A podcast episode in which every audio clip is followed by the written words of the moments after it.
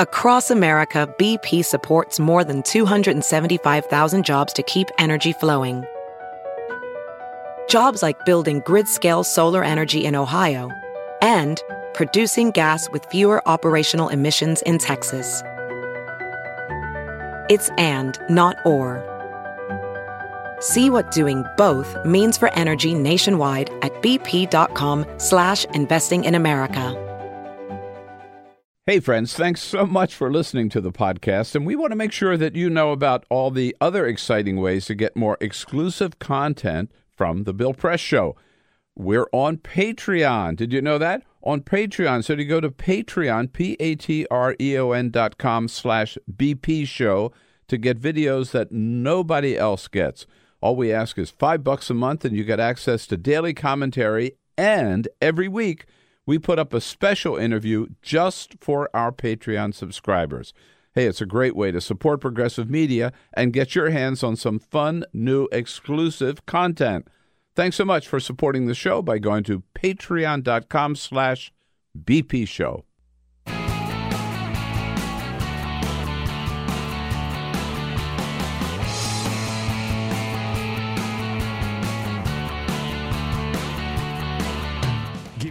everything you need to fight the Trump administration. This is The Bill Press Show, live at youtube.com slash The Bill Press Show. And good morning and welcome to the Bill Press Show. I am not Bill Press. Uh, my name is Jason Dick and I'm the deputy editor at Roll Call, sitting in for Bill Press while he uh, takes a slow boat to Buenos Aires. Well, he'll be shadowing the president at the G20 summit. Uh, that may or may not be true. Uh, I will be joined by some uh, fabulous colleagues in the world of journalism later on. Uh, Katherine Tully McManus covers uh, the institution of Congress, including ethics. Hmm, that could be interesting. Uh, and she's been uh, keeping tabs on what's going on with the new members, especially this week. She'll be joining us at the second part of this hour. Jen Shutt uh, covers spending, budget, and appropriations for CQ. She'll be talking about whether we're going to be going into a partial government shutdown later later on. And then we're going to round it out with Brandon Wetherbee, the editor at uh, one of the managing editors at Brightest Young Things, uh, and the host of the podcast You, Me, Them, Everybody. He is an expert, you might say, on Donald Trump. But first, we're going to. This is the Full Court Press. Just a couple of other stories making news. Uh, so, if you're doing any holiday travel this season and you're going to Sarajevo, I have a great hotel for you to stay in. it's called the War Hostel Sarajevo. Now, here is the deal they have created. I can already tell you know where I'm going with this. They have created a hotel that reimagines and puts you right there in the middle of a war conflict. For example, Who, who, who wouldn't want to starve and be shot at Yeah. while you're on vacation? Well, the soundtrack for the hotel is just gunfire. just constant gunfire. There are bombs that go off. There are no beds in the hotel. Uh, they have very thin mattresses on the floor with no pillows or sheets and heavy, scratchy blankets, which they describe as, quote, creating the feeling of sleeping with a dead horse. Quote. Who, who exactly? Th- I mean, like, are you sure you're not looking at the Onion or something? This is true. right this now? is I mean, from the New York Times. Oh my God. Uh, lots of guns in one room, including they are also posters on the wall that just say the words death and the end. Now, they do say that you get sweeping views of Sarajevo's old town, which is very nice, apparently. Uh, Beautiful this time of year. wonderful this time of year, just so nice. Uh, but if that's what you want to do, you can you can stay at this war hostel. I don't think that's for me. I don't think that's for me. I, I, I, I really can't help but think that this may have a short-lived uh, tenure in, the, in so. the hospitality industry in Sarajevo. I would think so. I love this story, and I feel like I do it every winter, and I'm going to do it again right now because we're going to go to Florida, where just a public service announcement watch out for falling iguanas. because when the weather gets cold, what happens is these iguanas just fall asleep and they'll fall out of trees. The cold weather just puts them into a coma like state and they fall from trees, they fall onto people. Last year, I did a story about a guy who wanted to eat these iguanas, and he thought that they had just fallen out of the tree dead. So he gathered up about 15 of them, put them in the back of his car, and once they got into the warmth of the car, they came alive and they started scurrying all over his car. That sounds like a movie. Yeah, That could be a movie. It's a horror movie. Yeah. Uh, it's it's again when it drops below a certain temperature, the iguanas just can't take it. They just fall to the ground. They pose no real threat other than getting bonked on the head by a falling lizard. So, just if you're in Florida and you see Look what- up. yeah, look up. And if you see a lifeless iguana on the ground, don't worry. He's just a little cold and he'll he'll wake up. Also, uh, it's the holiday season. I mentioned. Uh, do you write like a Christmas letter, like a family Christmas letter? Nope. That used to be a thing. Well, it used to be a thing. It just, it, it just goes to people's spam boxes. Exactly, right? exactly. So they're saying now that people are saying, uh, you know, social media has essentially killed the Christmas letter. It used to be you would write a long letter about all the Is that kind of like video killing the radio star? video killed the radio star, social media killed the Christmas letter. I guess. Uh, R.I.P. People aren't doing it anymore because you get to see every aspect of your life on social media, so you don't have to talk about what your kids are doing, how your spouse is doing. It's You don't have to talk know. about the stuff that nobody cares about anyway. exactly.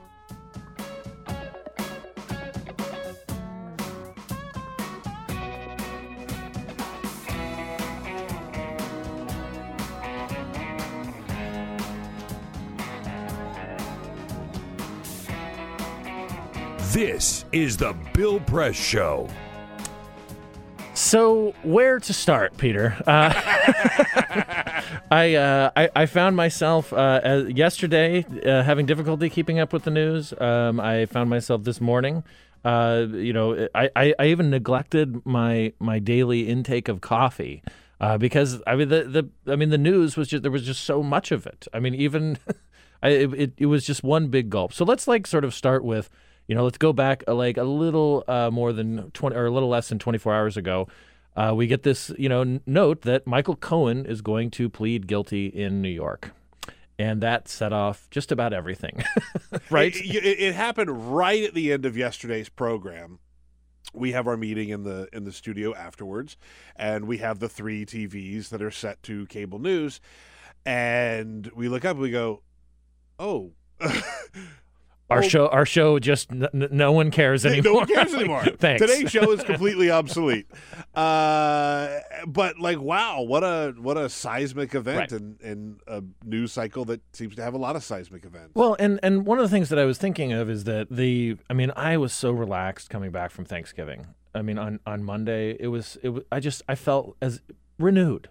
You know, I, I didn't I didn't you know I had my stay at the war hostel. You know, uh, and uh, and I and I went into work and I thought, you know, this this could be. I mean, we've got some complications. You know, possibly looking at a, like a, a government show, uh, shutdown over the wall but like really you know what are what are the odds that this is going to be just like some huge you know terrifyingly uh, fire hose like news cycle and and then you know things started happening um, the, the senate of all of all bodies of all legislative bodies started debating uh, they, they started to get a little um, uh, you know, turned off about what's going on in Yemen. Uh, the, the Secretary of State, Mike Pompeo, and the Secretary of Defense, Jim Mattis, uh, went to the Hill on, on Wednesday to brief all senators and let them know, like, what, you know, not just what was going on in, with the, our the proxy war between the Saudis and, and uh, and, and Iran and in Yemen, but also just what you know what was the the government going to do about it? How were they reacting not just to this, but in view of the killing of Jamal Khashoggi? I mean, it was, you know, Saudi Arabia complicated, uh, and and it just sort of started to turn a little bit, and then, then it turns into this debate on the floor. Uh, in in the Senate over the war powers resolution, uh, and and you know it it was kind of fascinating to see that both you know it, it, people from Rand Paul, Kentucky Republican, to Chris Murphy, Democrat in Con- Connecticut, were like, "Hey, we're going to debate this," and this is probably not what Mitch McConnell wanted to do. I mean, he wanted to just confirm some judges, uh, and but that it was a little bit complicated because other people like Jeff Flake uh, and Chris Coons and Cory Booker, they wanted to force McConnell's hand to consider legislation to shield Robert Mueller. You know, okay, so now we're getting into the we're, now we're getting into some some Trump Moscow stuff. It's like it's appearing on the on the uh, on the horizon. yeah. It's, it's you know it's, Thanksgiving coma's the- wearing off. Right, the the faint Jaws music is starting. Right, it's like oh, but you know, th th I mean, Jeff Flake is always complaining about something about Trump, right? and, Oh God, here I feel it coming on. no, it's it's no ch- ch- Flake Flake will fold. It's no big deal, you know. Like and, and people were thinking that, right?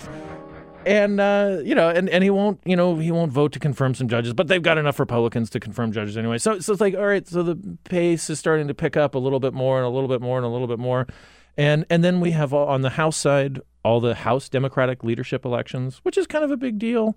I mean, the you know Nancy Pelosi has a lot of support within the caucus. She she may not have 218 votes is what she needs on the floor, but she certainly was going to get the caucus to nominate her to be speaker. And most all of the races that were that that were coming down the, the pike in the in the Democratic caucus were unopposed. There were a few like contests, but not that many. But still busy. And then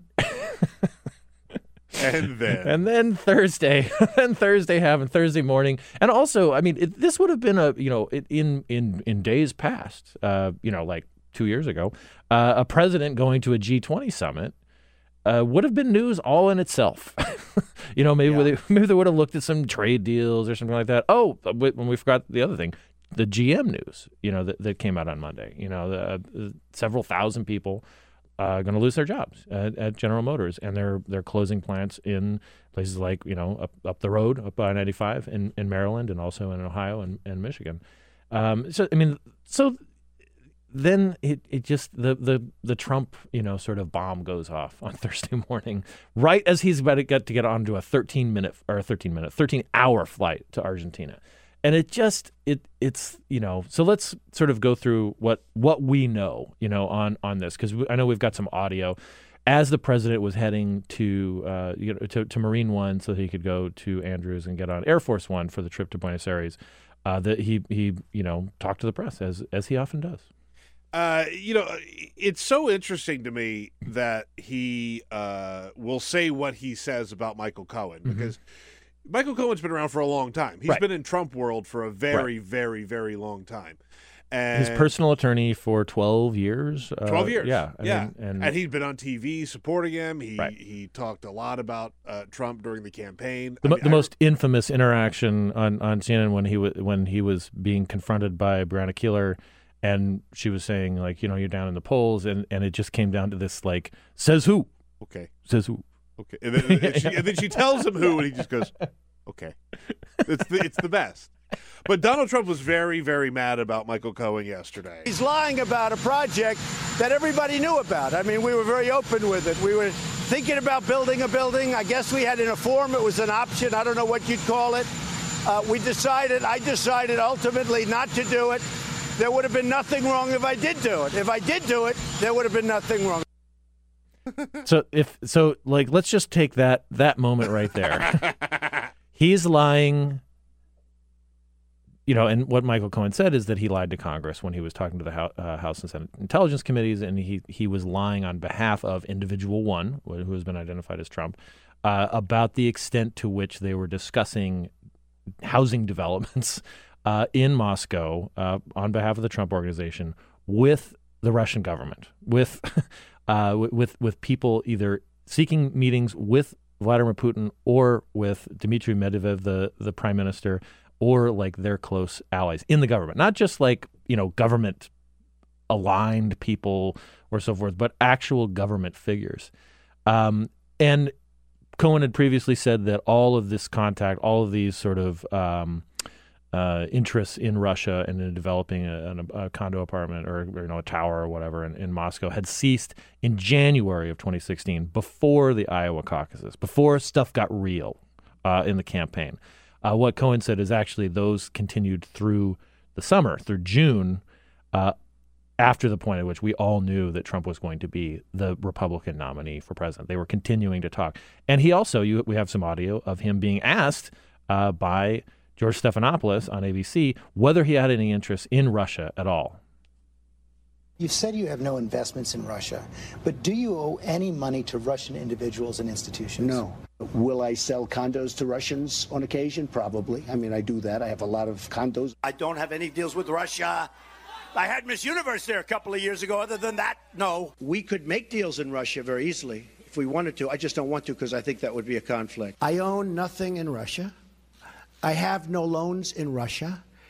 I don't have any deals in Russia. I had the Miss Universe pageant, which I owned for quite a while. I had it in Moscow a long time ago. Uh, but other than that, I have nothing to do with Russia. Nothing to do with Russia, except you know all all of this like all these discussions with government officials about developing something in Russia. So, you know, th- this is, I mean, un- understandably, you know, Trump was a bit um, uh, upset yesterday ab- about this. yeah, he was a little mad. he was he was a little mad, and then and and he kind of kept, he he picked up this line, uh, you know that you know Cohen was not very smart and very weak, and he was just flipping and so forth. And then you know like he and here this this uh, demonstrates the danger of interacting with the press because sometimes you get a question like this. Cohen is such a bum. Why did you hire him, have him on your payroll for 12 years, and have him do so much of your dirty work? Because a long time ago, he did me a favor. A long time ago, he did me a favor. What does that mean?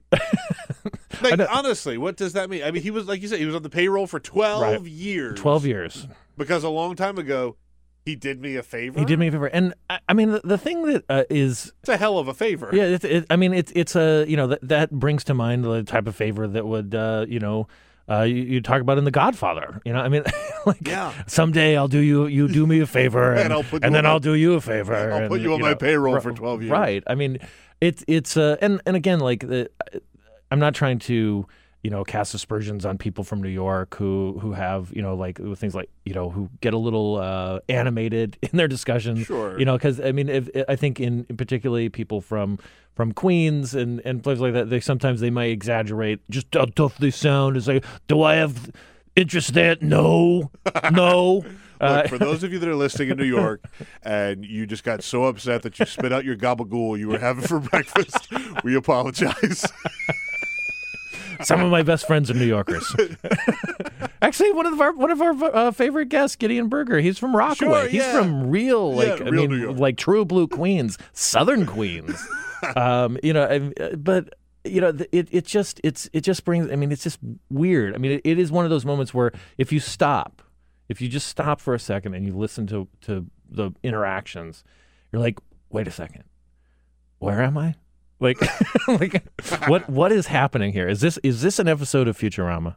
You know, uh, is this is this? I mean, what where what is where is this going? You know, I mean, like I thought we were just covering leadership elections this week. You know, like Right, like we're we just we were just you know covering kind of like what you know what happens if Nancy Pelosi falls short on the first round of balloting on January third and things like that. I mean, like that's what I you know kind of you know that's that was what I've sort of comfortably got into journalism for is like all this sort of political intrigue and so forth. And now we're talking about like you know lawyers who are you know who's first got into trouble with federal prosecutors because of the way that they were selling he was you know getting his hack licenses and whether that might have been mixed up with like Russians in Brighton Beach and all this kind of stuff. It's like wait a second, this is the president's lawyer. What's going on here? it, it is a whole new calculus to figure out how to cover the news, right? Uh, and and I think that the media has been slow to figure out how to cover somebody like Donald Trump, but I think that they're starting to just now Right. really start to start to get it. You know, for me, uh, there's a quote, uh, and, and I'm not going to uh, get it right verbatim, but there was a quote that someone asked Donald Trump during the campaign uh, that there was a fear that his taxes would be part of an October surprise, and that we would actually see his tax returns. Uh, as if that would matter, but but but but uh, someone asked him, you know, is there a concern that your tax returns are going to come out as an October surprise? He goes, I would just say that they're not mine. I would just say they're not real. Very, very And- casually. Right. And and again, I mean, it, it's almost I, I I um not to make too tenuous a connection here, but um Ricky Jay died earlier th- this week. Uh, you know, the, the magician, the card sharp, and the frequent collaborator with David Mamet. But David Mamet, you know, has has Renaissance made- man. right? Is a rena- Renaissance man. David Mamet certainly, um, if if you've seen his movies, if you look at some of his plays, he loves covering, um, you know, graft and and and these and these things. And and the and what's amazing about these movies like House of Games or Glengarry Glen Ross. Uh, and, and, and so forth is that the and, and the, the plays that, that he based them on that he wrote is the, the psychology of it and how and how much people want to believe. I mean, and and people and and politicians know this like sort of inherently that you can tell people kind of what they want to hear, and that's a way of connecting with them. Um, it, it's just that most people are just terrible at it, and and they don't have as much practice. And you know, and Trump, you know, made a name for himself, and he made a fortune through an inheritance from and, and a, a series of tax related fraud uh, perpetuated by his father, but also like in, in, a career out of you know interacting with public figures and and sort of getting his way because he could tell people what they wanted to hear. And he he's talked about this on on his show on shows whether it's like about The Apprentice. Um, I mean he he he kind of perpetuates like that.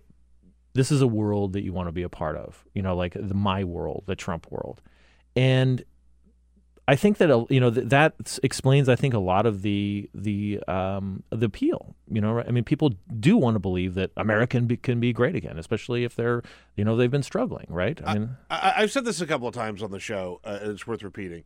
Uh, the Washington D.C. press corps ha- had no, I think they're getting it, but had no idea how to cover Trump. Right. If you look at who knew how to cover Trump, it was the people who had covered New York media right. for a long time, because Donald Trump is not a complicated guy. Right. I mean, he is in a lot of ways, but like to, to, his public persona is really not that complicated. Right. Well, I mean, uh, what you, you just said. Right. tell you what you want to hear. Right. Whether it's the truth or not, he'll tell you what you want to hear. Well, I mean, the the, the, the there was a story just. I mean, I, I, I saw it yesterday. I think it was in New York Magazine, and I apologize if it was in New York Magazine uh, about the USFL. You know, and and and how things would have possibly turned out a little differently if he would have bought the Bills maybe not so great for the Buffalo Bills. Yeah, yeah, but, yeah. but but uh, but you know, the, but he you know he he bought the you know he was the owner of the New Jersey Generals. Uh, he signed Herschel Walker.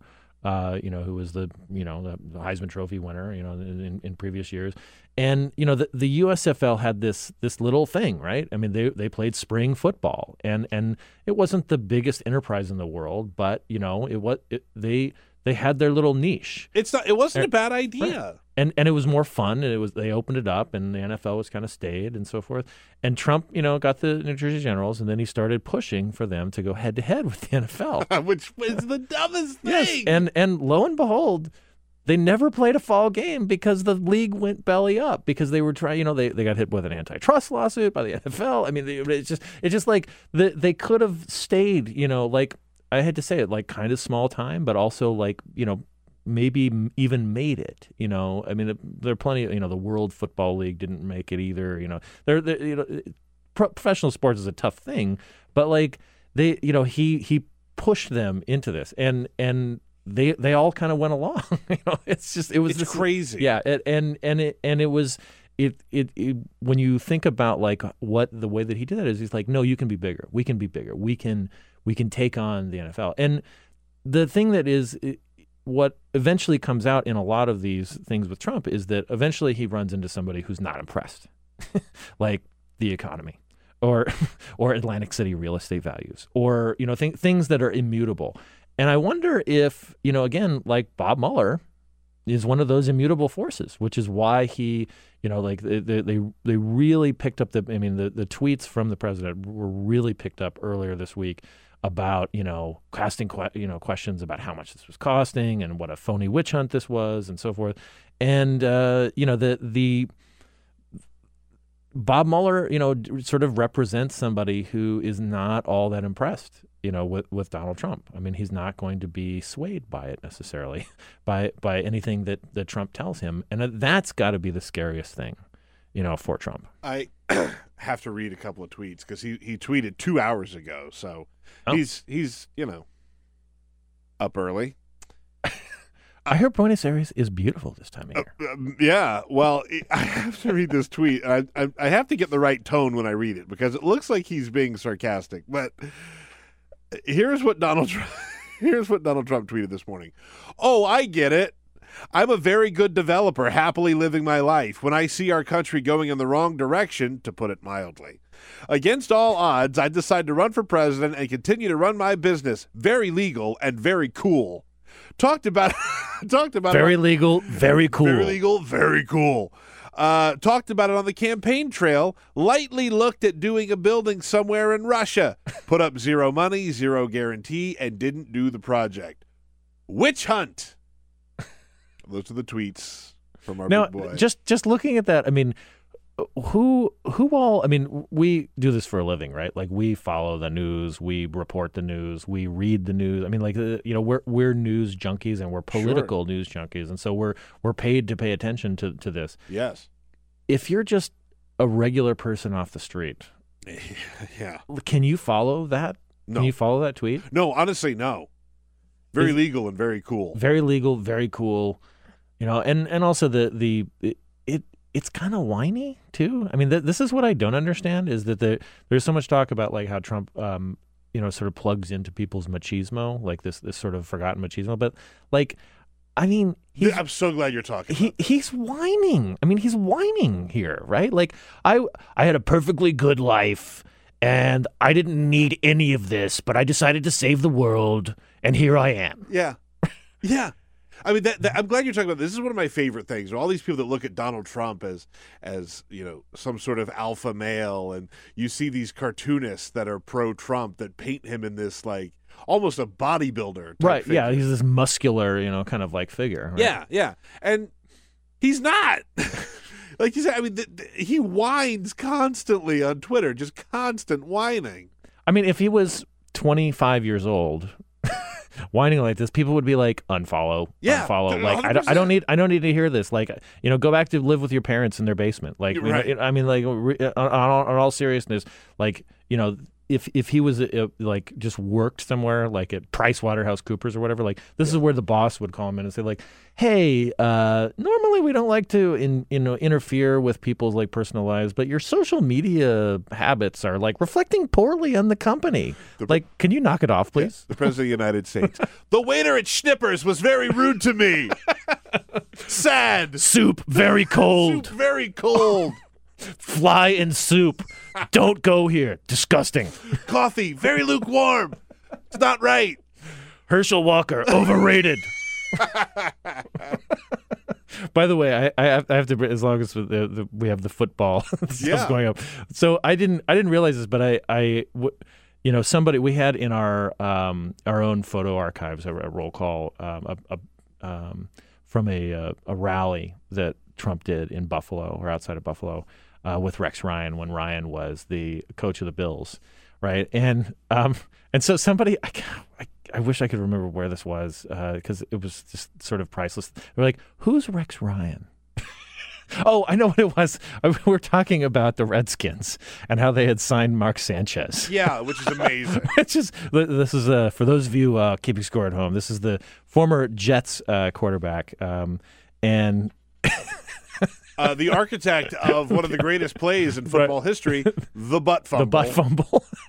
so Sanchez was the quarterback of the Jets. Uh, Rex Ryan was the uh, coach of the Jets, and this was one of those like small, tantalizing moments for Jets fans, um, uh, where they, they where things are you know uh, turning around, and they, and they have a couple of good seasons. They went to the AFC Championship game, and then you know everything sort of fell apart, but not before uh, Ryan uh, Ryan's wife uh, had a, got a tattoo of her husband in a in a Sanchez jersey, uh, like on her on her shoulder, uh, you know, or on her on her arm. Yeah. which is just you know, I mean, can I say this? Like objectively, that's just weird. It's a little weird. It's, it's a little weird. It's a little Um, weird. Uh, and Now you couldn't see the tattoo in the foot Right. fetish videos that they made, which is a true story. I didn't true make that up. true story.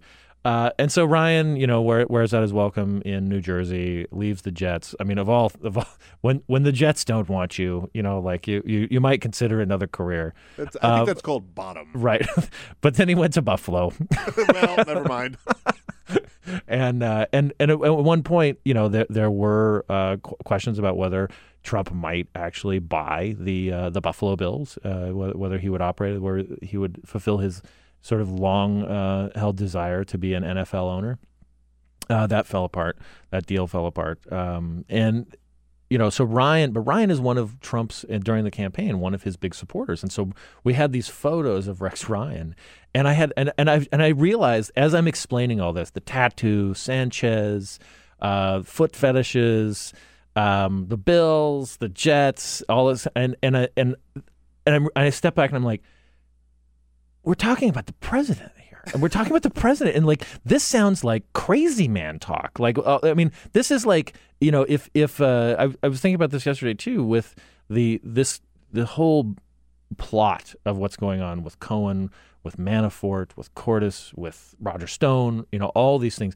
If John Le Carre had gone to his publisher and said, like, here's my here's the plot, you know, that, that I'm thinking about. Here's the new novel that I'm thinking about.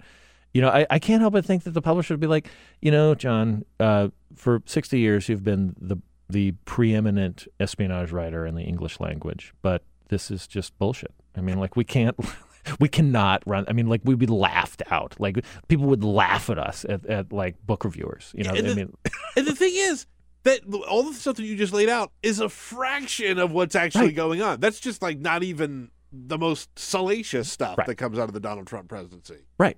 I mean, the, the, I think Bill Maher, uh, Bill Maher's tweet uh, yesterday, you know, it, it was just this like, this long. It, it was hardly contained within one tweet. You know, it was like, so aside from the connections to the American mob, the Russian mob, hookers, tax fraud, you know, I mean, he just had this like long line. There is no there there. Right, right.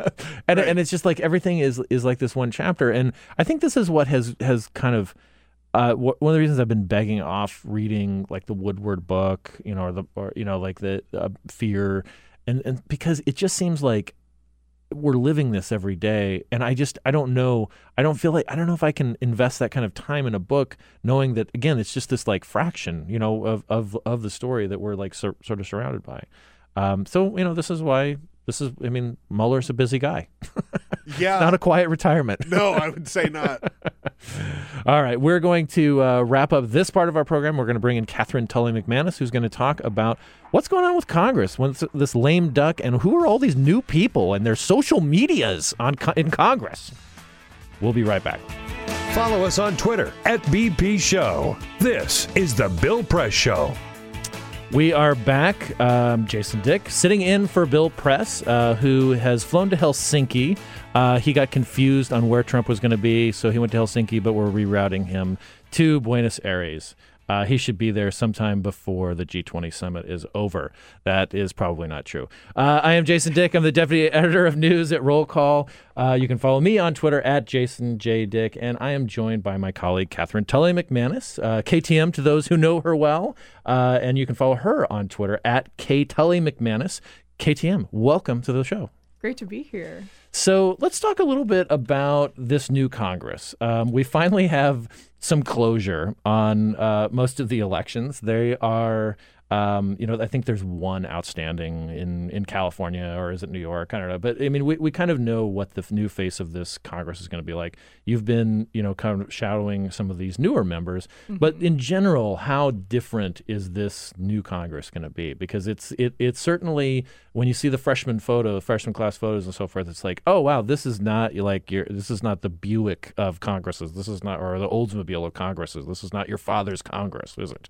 No, absolutely not. Um, the first thing to know is that there's tons of new members. So not sometimes it's just a new Congress in name. You know, if tons of incumbents end up winning, um, but that isn't the case this year. There's going to be close to hundred new members. Um, so that's a ton of fresh faces who are going to have to kind of learn the reins and also uh, be developing new relationships, fresh relationships both among themselves, but also with their leaderships and um, their committee assignments, etc.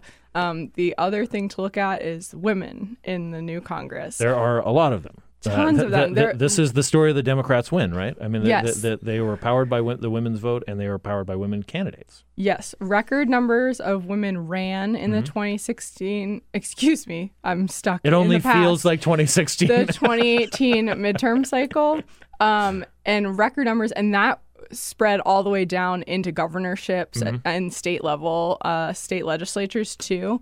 Um, and a record number of women won, and so they will be uh, more of an powered force in Congress than they have been in a long time. And it's looking very much like Nancy Pelosi will be leading the Democrats who Right. will have the House. Uh, and so a woman at the top in the House and women in higher positions Mm-hmm. and in higher numbers than we've seen ever before. Yeah, and we'll we'll get to the the uh, some some of those leadership elections. We alluded to them a little bit earlier, uh, but first, like the the just the the sheer number. I mean, we're talking, you know, the the. I mean, when you when you pick up forty seats as as Democrats, it looks like it'll the number will be forty. Um, I mean, that's just sort of a sea change, but this is almost mirroring kind of the demographics we're seeing, like in the workplace, right? I mean, there there are fewer uh, you know, people are retiring. Uh, people are getting the baby boom is is the generation is sort of beginning to retire and beginning to you know kind of move down to Florida or or uh, and and it's being replaced by people who are in your generation who are millennials who are and to a certain extent some Gen Xers. I mean, Peter, we're you know you and I were we are irrelevant as a generation. Yeah, I think that's right. uh, but uh, but there were a few Gen Xers that that are, are, are are coming to Congress. But what you know, you have been covering the orientation because like you know, right after the election, uh, the, the, the week after the election, the orientation for new members started, and we automatically saw some things that we just you know hadn't been a part of the program before, which is you know Alexandria Ocasio Cortez, who made you know headlines earlier this year by knocking off Joe Crowley, the incumbent uh, House Democratic Caucus chairman in New York, uh, she attracted a lot of attention for you know some of her social media posts, which you know are easy to sort of you know be like, oh, you know that's just somebody young. But this is a this is a sea change for a member of Congress, right? To be like, hey, check this out. This is really kind of cool. Yeah, even uh, I'm sure that there were limitations on uh, the freshman members for taking video and like anything live um, inside, for example, the leadership elections and things. But she, what she really did was take photos of where she was and explain what she was doing, both to her constituents and she is a person who has fo- a following well outside the Bronx and Queens. Um, Yes. and and so uh, kind of and how she's uh, equating herself with things. I know the other night she did uh, a live video on Instagram of a girls' night that she had with the new co-chair of the Progressive Caucus. They had some wine, they had some dinner together, and they just did a live about what they're excited about for the upcoming Congress. They're both women of color, and they have big progressive ideals that they want to get through. Um, unlikely for President Trump to sign any of them, but they are so energized to be working together excuse me, working together towards these progressive goals. Um, and frankly, when she's taking pictures of what she calls her squad of freshmen, which is a, a pretty sizable group of women of color in the freshman class, um, she's getting tons of positive feedback, and as are the other members of th- that caucus. I'm I'm mostly just excited that there's a member of Congress that actually knows how to use social media in an effective way, right? Like It's not just sending out basically press releases, you know, like Right, through, right. through like you know the, their Facebook, you know, wall. You know, and she'll yeah. she'll take on people who criticize her on Twitter. I like th- just this week alone, or maybe it was the last week. She just completely dunked on Lindsey Graham and Sebastian Gorka uh, because she had some comments about the caravan, and uh, and she just destroyed them on Twitter, which is way more genuine and real than Right. you know. Uh, Bob Corker talking about you know tariff legislation on fleek. You know, it's just, it's like it doesn't work. Happens with- all the time. Yeah, it's just it's not genuine, and she just gets it. Well, and one one of the things that I mean, th- this is perhaps a, a little bit uncomfortable comparison, but you know, that one of the things that I think people have responded to with the president is that there there are there's almost no question that he is running his Twitter feed. Oh, sure, yeah. and it's the same thing with Ocasio Cortez. I mean, she is. I mean, there is no like staffer, you know, who is like sort of, you know, putting putting the, you know this this feed together. I mean, for one, she uses social media like people actually do, where they're it's actually a reflection of themselves too, and so they'll be a part of it, as you said, with these photos of the squad, right? Something that was the most relatable thing that I've seen her post was when her Instagram live with the Progressive Caucus co-chair went dead because her phone died. right. yes. and then she picked she picked it back up while she was walking uh, either to, to probably to where she was staying or to her metro and this was like pretty late at night and she's like sorry guys Sorry, guys. my phone died Still and and still at only five percent. So this could Yeah. this could end abruptly right now too. like I start getting a little nervous when I get to like forty percent. I mean, and and that's like, yeah, you know, that's like having a full day, you know, of of, of battery. Um, no, the, the I mean, and again, not to obsess about her, but you know, this um, it's one post where she was they were in the the Library of Congress and she said, "You guys, this is Hogwarts." Yes. I mean, which which is again, it's specific on a very on a couple of like reasons because you know for you know an entire generation, you know, who grew up with Harry Potter. I mean, that's it's, me. Yes, it, it, it, but, and like that's like for me, that's like a Star Wars reference, you know, right. for for my generation. I mean, it's like there. Yes, Star Wars is an important like cultural like you know reference point for everybody on the planet same thing with harry potter same thing with star trek these kind of things but it is different when you're when when it starts with you you Absolutely. know when, when when you're six years old and you go to see the movie or when you're five years old and you start reading you know sorcerer's stone or philosopher's stone if you're in britain uh, you know and and that that was just this sort of moment that like this is an entirely different world than say the one lindsey graham or bob corker is is occupying Absolutely. Bill is just happy when anybody makes a Hoagy Carmichael reference. yes Another thing that is going to change a little bit how this Congress works is that the not just generational differences, but also that comes with other things. There's a, going to be a huge number of young families in the new Congress, um, and that's something that uh, was taken into consideration when they launched the schedule for Right, 2019 yeah. yesterday. Yeah, so let's let's talk about this. I mean, like the House, um, you know, this is the first time the Democrats have gotten to dictate the the House schedule since they were in the majority back in in 2010. Um, we sent it out where you know because we're nerds, we were excited. We're like, oh, cool! You know, we get to see you know what we get to compare what it was like, you know, and, and so forth. But also we could start planning our lives, you know, like uh, one year out. And one of the things that struck me was that the you know as, as you pointed out in your story uh, f- for this is that like that Steny Hoyer, the majority, the incoming majority leader, he you know took into account like the that a lot of people, particularly a lot of younger people, they have families and they want they don't want to be so separated from them for such long periods of time. And so, like once a month, they will have a break, you know. And and this is actually not too dissimilar from the way the Republicans had run the House too. They had a, they had a schedule where they had like two weeks in Washington, one week in the district. It's not that like rigid, but it looks like they're once a month they'll be gone at, at a minimum. Absolutely. There's definitely very clear similarities between how the schedule will run and how it's been running under Republican control. Um, yesterday, I talked to Ben McAdams from Utah and Mikie Sherrill, um, and they both um, praised the schedule, specifically noting both having young families um, and having the flexibility to see their kids for longer than just you know a day and a half if you were keeping a tight weekend schedule plus fly in fly out time. Right. but also a huge emphasis on constituent connection um, and the idea that it's when we call it recess in washington the house actually refers to it As as a district work period. district work period. Yes. Um, but I know that uh, Mikie Sherrill was really emphatic yesterday when I talked to her about holding town hall meetings, which people in her district haven't seen since 2013. Um, and she'd like to bring that back and having the opportunity to plan and con- and have those events and connect with constituents they're excited out but i also can imagine that going home after a town hall to hang with your kids it beats going to your one bedroom apartment or your congressional roommates So, and and you know, one of the things that is is there's a discussion that is sort of underway about like how how connected will people be to Washington? Um, again, Ocasio Cortez, you know, sort of prompted some of this because she said like I don't really have like a ton of money uh, to to start a you know to to get an apartment before I start collecting my congressional salary.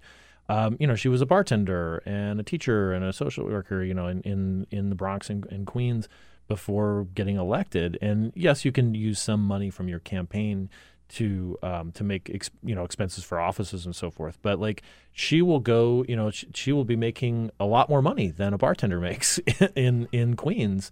Uh, but it doesn't start until until January. So, and this brought up this question of like, okay, you know, Washington is not this cheap place to live. Uh, you know, as as. As, as, as, as we all know, uh, and for somebody who's 29 years old, uh, and and this is the story of the the your generation, you know, in, in particular, that you haven't had enough time to uh, accumulate assets. College is incredibly expensive. Housing is incredibly expensive.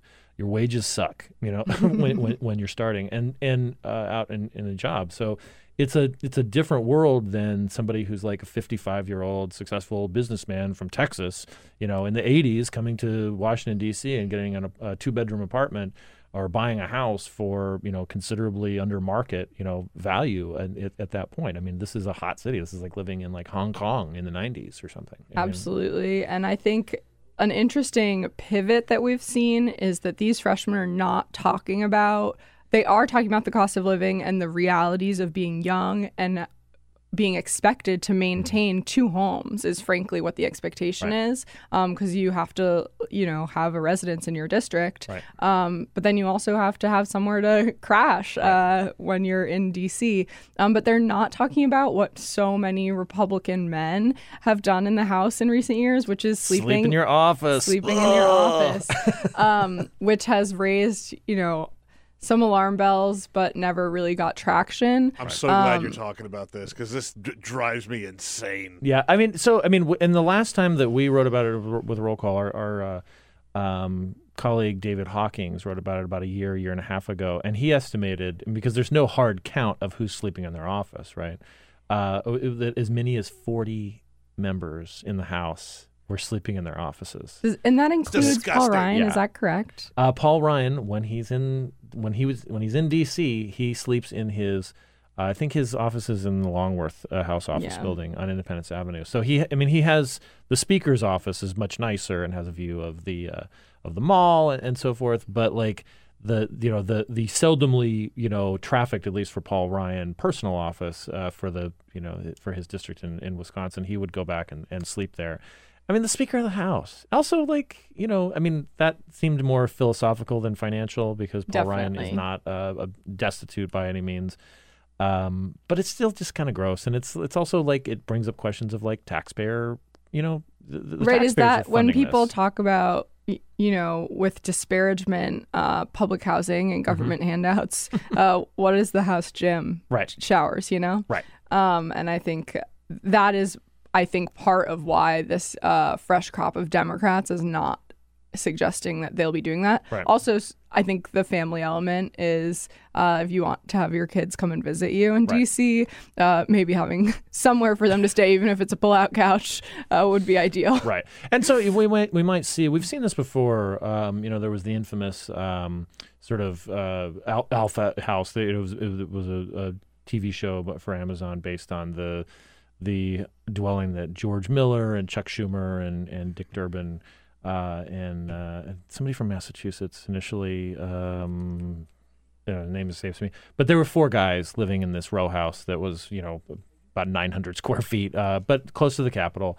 Uh, and then there was also a a, a house that some some women in the house were were living in. Debbie Wasserman Schultz and Melissa Bean, uh, and a couple of other uh, a couple other folks. And so, do you think we might see some of this like almost group home type uh, situation with with some of the members? I think we definitely could. Um, I think it really depends um, on how they decide to allocate their finances. Um, but I, especially with the bonds that seem to be forming among women in the freshman class, I wouldn't be surprised if you saw some pretty great roommate pairings. Uh, but that also leads itself to not really ever being able to escape work while you are in DC, which maybe that is what they want. They want to be all in when they're here and then all in with their constituents when they're at home.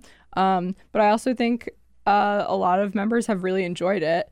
Um, I'm always fascinated.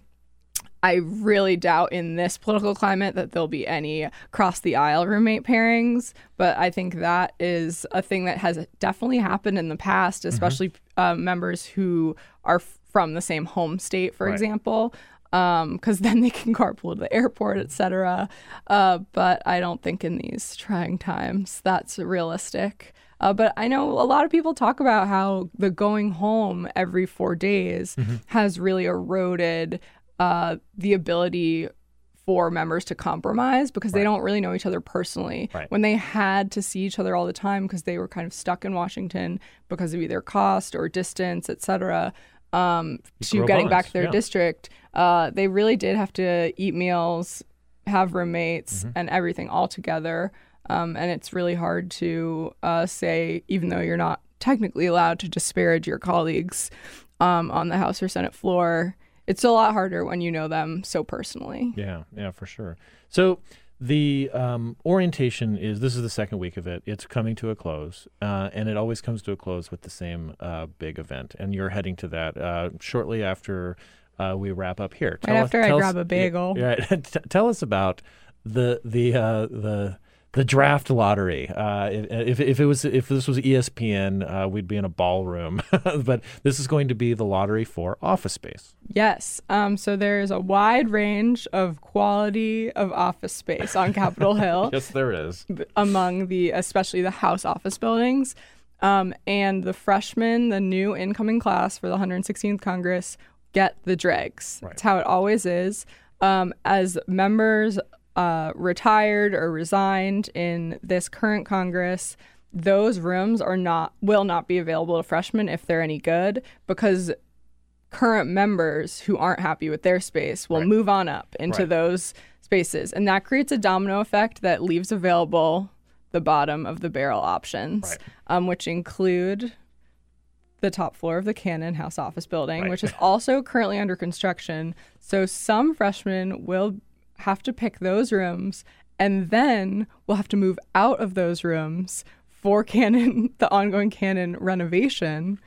which is just a ridiculous It's sort of a home, you know, the homeless project, you know, Right. for, for office space. Um, but what is exciting today is that they it is a true lottery. They pick numbers in alphabetical order, and your number determines what or, the order that you get to pick the offices. Um, and so you will see good luck charms, you will see shouting, you will see disappointment. Um, I know that some of the last picks in recent years, Barbara Comstock got a, fi- a last pick recently, and we at Roll Call got some phenomenal photos of her disappointment, and also some hands up, shouting, cheering images will come out of today. I'm sure as people get the top pick. And and it really is like they, you know, they churn a, a like a ball like like the lottery, and they pull like you know they they sort of pull things out of this you know the, this sort of container, and that's that determines how they get to pick. I mean, and then the crazy. hunt begins, Right. which um, I know we will have a reporter out there today uh, f- tracking one of the freshman members. But they really have, in my speaking with the incoming class, they have not used very much of their time at all during orientation to explore office spaces. They really are taking the position of what will come will come. Um, but once they have that number, once they have that number, then they all disperse Mm-hmm. and start the hunt and take a look at all the vacant offices. They get a list of what's vacant and they just get to poke around. It is a hilarious exercise of measuring the drapes. And, and it's also like it's the, it, it takes a place amid this like big clutter purge. Uh, in, as, as other members are when they're moving or the people who are retiring. I mean, you just the hallways of Congress. It is like it is like the dorms on the last day of school. I mean, it, it's just people like literally have like free take this, like get rid of this crap, please. Uh, like it- For any Boston listeners, it is Allston Christmas, but for Congress. Yes. You know, just portraits and artwork and boxes of documents. Who knows if those are good documents, secret documents? They're just out in the hallway. And and you get to realize if as you're walking through just how little people throw away, you know, in, in their time. So um, a, a couple of years ago, Jim McDermott, who had been in Congress for over 20 years, uh, outside of his office, I believe. Uh, there was an old IBM Selectric typewriter like that, like, and it was green. It was really kind of cool looking, like, and I thought like this is like this is a man who did not throw very much away from the time he got here. so, so um, one other oddity of this lame duck uh, Congress, you know, this is a, the, what we refer to as the time from election day to the start of the new Congress on January third, is um, we have members who are swor- who win spe- special elections sometimes who only serve like a few weeks because for for whatever reason they didn't run in the general election or maybe they lost the general election in strange circumstances or they lost a primary. And we've got a few of these folks. And my favorite one is Brenda Jones uh, who is a Democrat from Michigan. She was elected, um, and she she was just sworn in yesterday. Let's let's talk just for a few seconds because we've got about two minutes to go. Uh, the strange saga of Brenda Jones. Okay, so Brenda Jones was elected to fill a, a seat that was vacated, the Detroit district, last December. So it has been vacant for almost a full year. This was John Conyers' seat, right? Um, and so she won what was the race for that open seat. Mm-hmm. However, she lost the primary for that same seat for the new Congress to Rashida Tlaib. Um, and Mm-hmm. Who's one of Ocasio Cortez's gal pals? Yes, part of the squad. Um, sh- so Brenda Jones was sworn in, and she will serve out the rest of Conyers' term, which ends at the end of the month. And could end as soon as next Friday, Uh, Right, for, all intents and purposes. because we'll take a break for the holidays. Um, but then the seat will be filled by Right. uh, Rashida Tlaib. Uh, the crazier part of this is that because this is going to be very much a short term, part time job for Jones, she really did not want to give up her seat as the as she's the president of the Detroit City Council. Right. You don't give up a prime gig like that for something that you might only do for a week and a half. right. Um, and so this is not unprecedented, but the precedent goes back to the turn of the 20th century. Right. That you can't hold two offices simultaneously. But Right. for some reason and we're still we're still reporting on it. We're still trying Yeah. to figure out what exactly led to this agreement to let her get sworn in. Uh, she also will likely run in in 2020 uh, against Tlaib. I mean, like you know, so so it helps to have that uh, that little title there, uh, con- congresswoman. You know, even for only for a few weeks. But it was this weird situation, you know. I mean, like, and this this kind of stuff just seems to to happen uh, with somewhat regularity. For all those ethics concerned out there, she will not get any of the post Right. Congress benefits, perks. She won't get any of the stuff that former members get because she will not serve even close to the required amount of time to get any of the good stuff. Katherine, thank you so much for running us through orientation, and good luck today covering the draft lottery. This Thank you. is the Spike- Bill Press Show. Hey, friends, don't be a stranger. Keep up to date with all of the Bill Press Show happenings around the clock on social media. Here's how you can follow us on Twitter at BP Show or on Facebook at www.facebook.com slash Bill Press Show and on YouTube, youtube.com slash The Bill Press Show. And remember, if you haven't already done so, make sure to subscribe to this podcast on iTunes. And while you're there, please rate and review the show. That means a lot to us. And thanks so much for your support.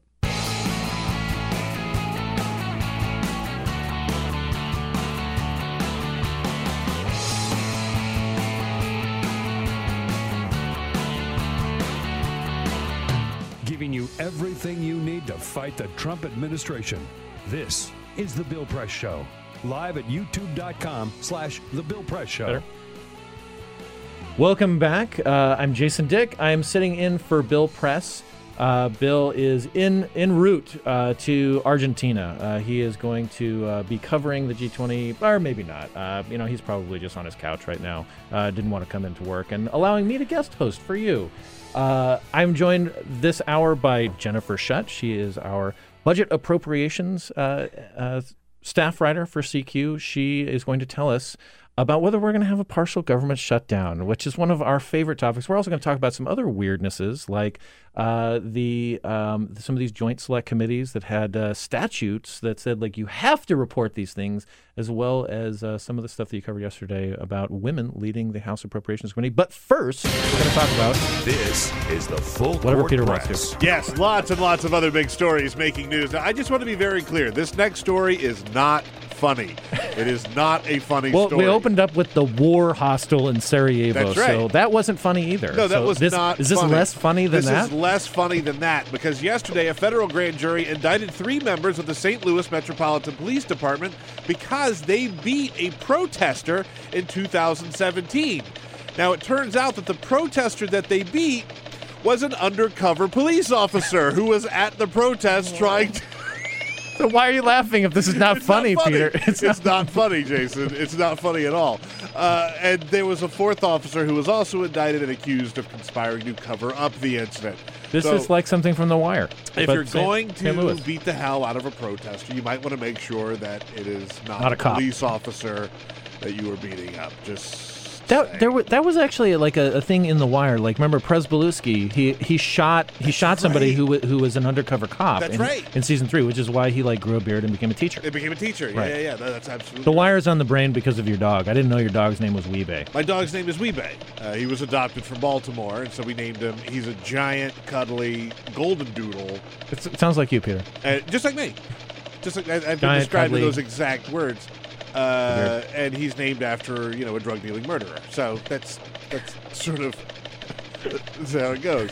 The kids the kids named him. The kids Right. named him. Right. Yeah, yeah. Right. It was, it was a, poli- a honorable police officer in Bunk. Yeah. A, a, a weak man. A man, a man with a fondness for drink and women.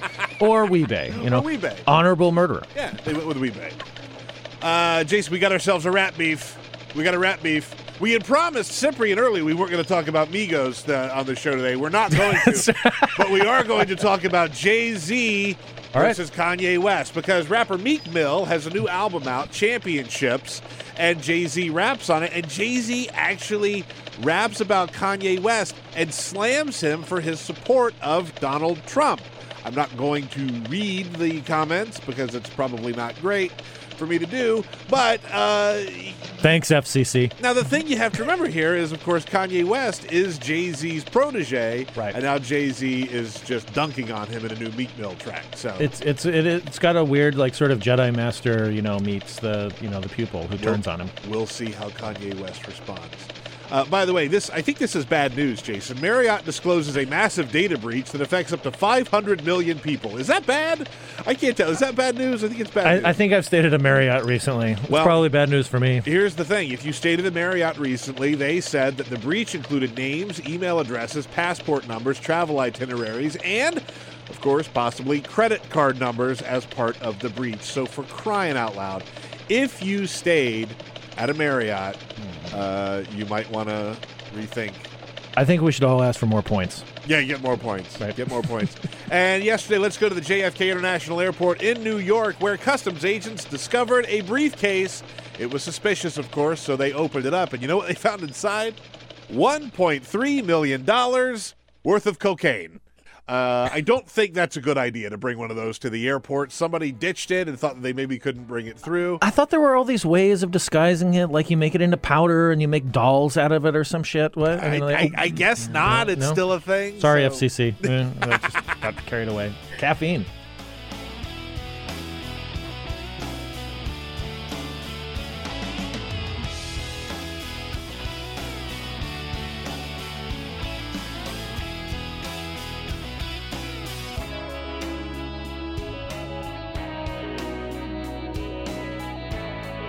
This is the Bill Press Show.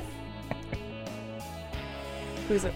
We are back. Uh, I am going to talk with Jen Shutt, CQ's budget and appropriations reporter, uh, staff writer extraordinaire, uh, and also a podcaster. Uh, CQ on budget. She's a uh, she's in the podcast world uh, with uh, with. I guess everybody has their podcast It's- now, but yeah. Jen's is really good. I mean, Jen's is really good, unlike mine. You know, no, mine's pretty good too.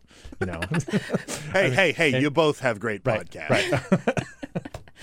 and you get a podcast, and you get a podcast, and you get a podcast. That's really Uh, where we're at, right? I it- mean, everyone has a podcast. Right. Well, and what's the? I mean, we will get to whether we're going to shut down the government or not in a second. Yeah, but I mean, what small things. What is this? Uh, the, remind me of this podcast you go on uh, in in the one Oh, the Georgetown God. guys. I this is amazing. It. Okay. It makes me so happy. So it's the Georgetown Government Affairs Institute group, and they have a, co- a podcast called Congress Two Beers In.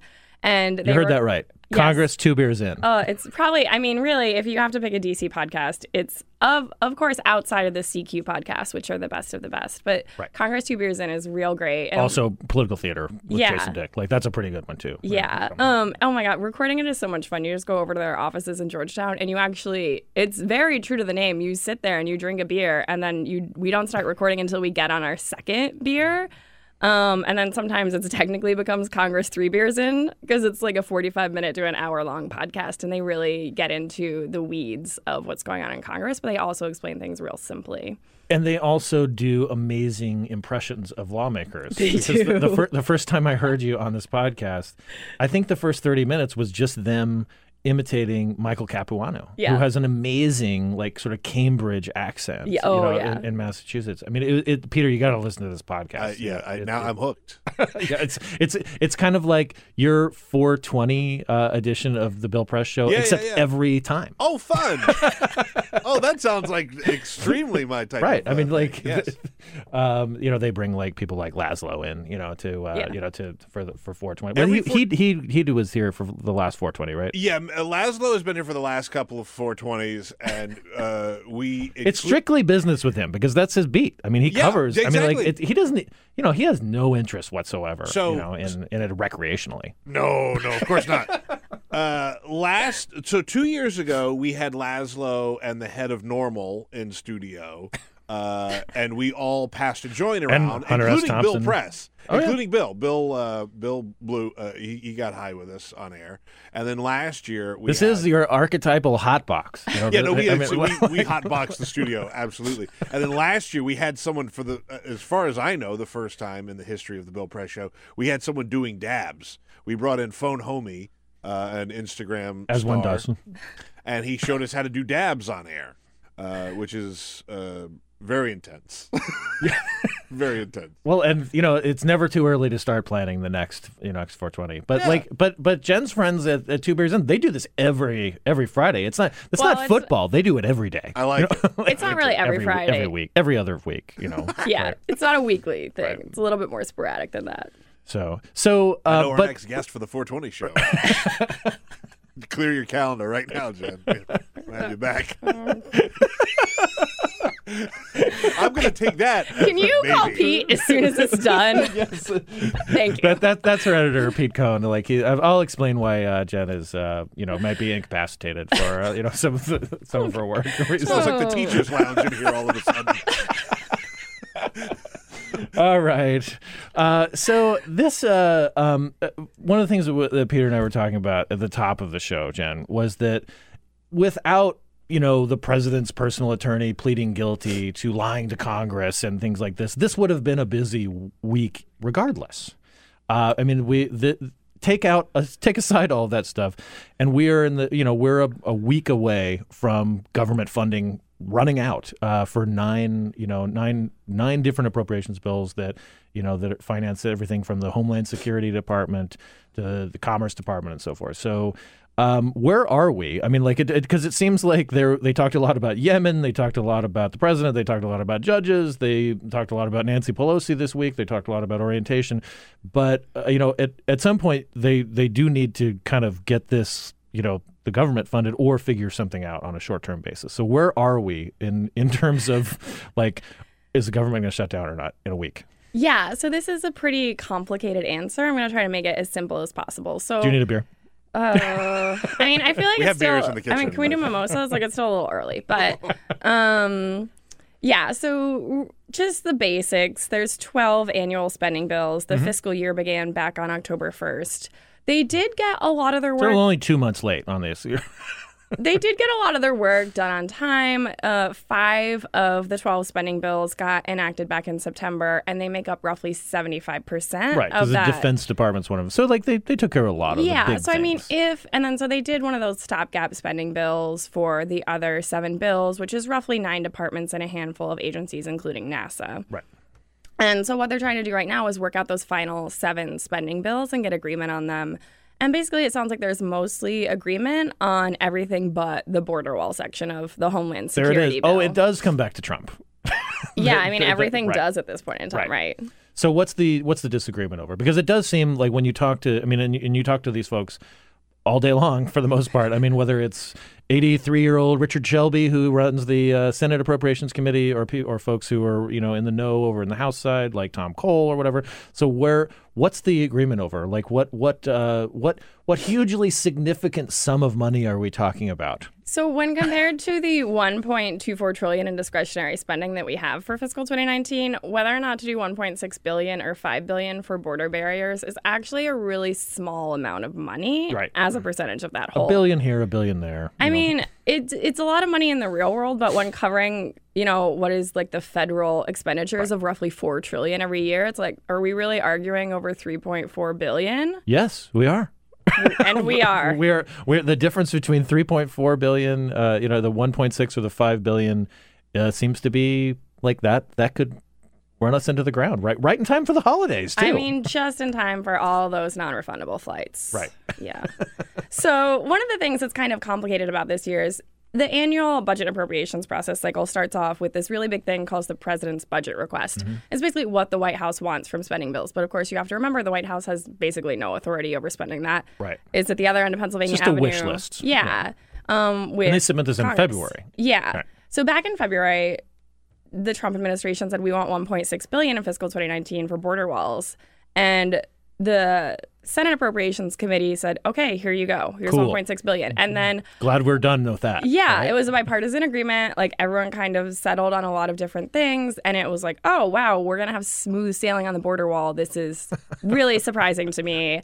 Also That's adorable awesome. that yeah. they thought that, isn't it? I mean, like, because even we even thought like, this is too good to be true.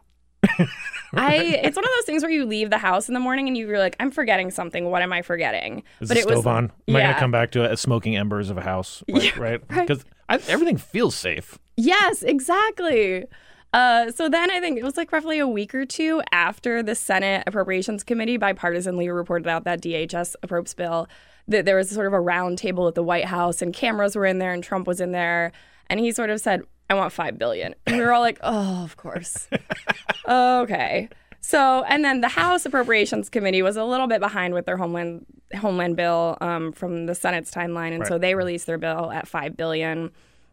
Uh, a lot more border barriers would be funded by that, a lot more mileage, and so we've essentially been just been been going in this circle for months now. And I feel like the quotes at this point, for me personally, as someone who's like basically filing every day on this, are almost mind numbing. It's like, okay, Democrats are like, we've agreed to 1.6, stick with the 1.6. You know, we've heard it from Chuck Schumer time and time again. Like, this is the bipartisan agreement. If the president stays out of it, we'll be fine. But if the president gets in, it's going to be And, problematic. and also, they can say, and this is actually what he asked for. yes. Like this was the, it, it's like we're not crazy. He wrote it down. Yeah. It's in the budget. These things that most people just ignore. I mean, it's right there, right? It is in black and white, literally. It's it, Peter. It's like the tax returns. It's like not mine. Yeah. Budget. That's mine. not my budget. That's not my budget. Yeah, it's Chuck Schumer's budget. so who knows what's going to happen? Because it seems like that one provision is holding up these remaining seven bills that Right. need to be funded by 11:59 p.m. next Friday.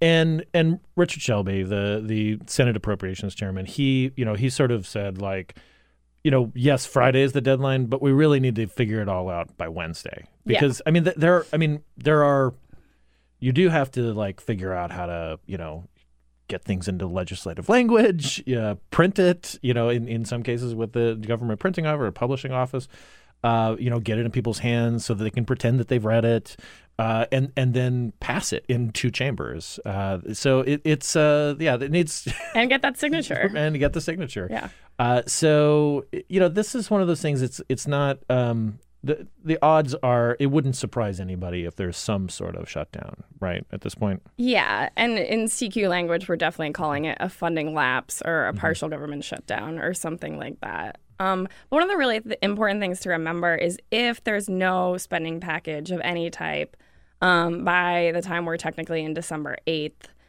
the, that doesn't necessarily mean DHS ceases to operate, right? Yeah, like ICE and right. Customs and Border Protection, they don't just like, oh, I guess we're going home to watch Netflix, right? They have this sort of thing called Netflix and exempt tear gas. they have this thing called exempt and non-exempt Mm-hmm. employees and i think i was looking at the numbers and they're very rough but i think of homeland security 92-ish percent of their employees are Mm-hmm. Essential. exempt yeah, Yeah. essential or exempt or whatever the term is we're using these days and so they just continue working and the thing that's kind of frustrating if you're one of those people is that you may not be getting paid Right. during that time Right. but Which- they still go to work They still go to work, and the and the biggest, I mean, inconveniences are like you know, at parks and, and things like that. The non the non essential, and this also creates this weird psychological thing of like a federal employee like realizing that they're non essential. like Oh. that's like, oh, like no, I know I'm not operating a nuclear power plant, but you know, like really, like I, you know, I I make sure that people get into the Washington Monument like safely or unsafely, right? I mean, it's it kind of it's, you know, it's kind of a rough thing, and it also the fact that it would happen right before Christmas is just like you know, it stinks, right? yeah, and one of the other stories to watch for um, that we see every single shutdown is that one of the bills that hasn't passed yet is Interior Environment. The National Park Service is in that bill, and if you have a wedding coming up at a National Park Service, it might be time to call your representatives in Congress. Uh, because they, yeah, this is one of the things we, we saw a lot of stories on, especially not necessarily the two sort of shorter shutdowns we had earlier this year, but the 2013 one. We saw a lot of brides just crying on TV of like, my whole wedding, all my non my cake is like baked. Like it's Saturday. I have my dress, my like makeup appointment, everything. And they're just like, National Park Service, like, just can't answer phone calls. Sorry. Because they're not there. and so it's this thing where you have all these like couples, that are, and it's like a relatively small thing in the context of the entire country, but it also is It one of kind of puts a human face on it. Yeah, exactly. And and also w- one of the things that we saw earlier this year was that this is effect. I mean, if we think that like you know Congress shields itself from it, they they didn't they weren't even able to do that because in one of these like sort of mini shutdowns we had earlier this year, the House Democrats were supposed to go out to Cambridge, Maryland for their annual retreat, and they had to cancel it because of the shutdown, which is just was like. How much money did they lose in deposits? Like, you know, I mean, because you probably don't get like bonehead insurance, you know, for, for these things. Like, didn't do my job insurance. I mean, like, they're literally to blame for having missed that. Not the Democrats themselves, but Congress. Uh, so, uh, all right. And so, One interesting thing that I might just bring up quickly, though, is that Sure. the Ledge Branch bill is enacted into law. So if there is a funding lapse for Congress gets paid. the whole legislative branch is good. Like everyone's fine over Capitol there. Police, uh, members, staff, you know, Yep. like the, the subways will run underneath. And so Everything's forth, right? still smooth sailing for Ledge Branch. Yeah, well, you know, there's that. I, I mean, we should hasten to add that that's actually one of the easier bills. Oh right? yeah, S- it's the like smallest small- yeah, allocation. it's relatively non-controversial. but uh, but still, we're also we're also talking about, as you said, uh, three point four billion dollars, and, possibly leading to the to the government shutdown. So, Yeah. Uh, so, uh, you know, uh, going going up a little bit, you know, to the thirty thousand foot level, um, as part of this big agreement that they had earlier this year that avoided a shutdown in April and got this agreement, you know, the bet- between the two parties. Um, they they created this this committee, this this like bipartisan. I know you're laughing already. Yes, JSC forever. Okay, let's go.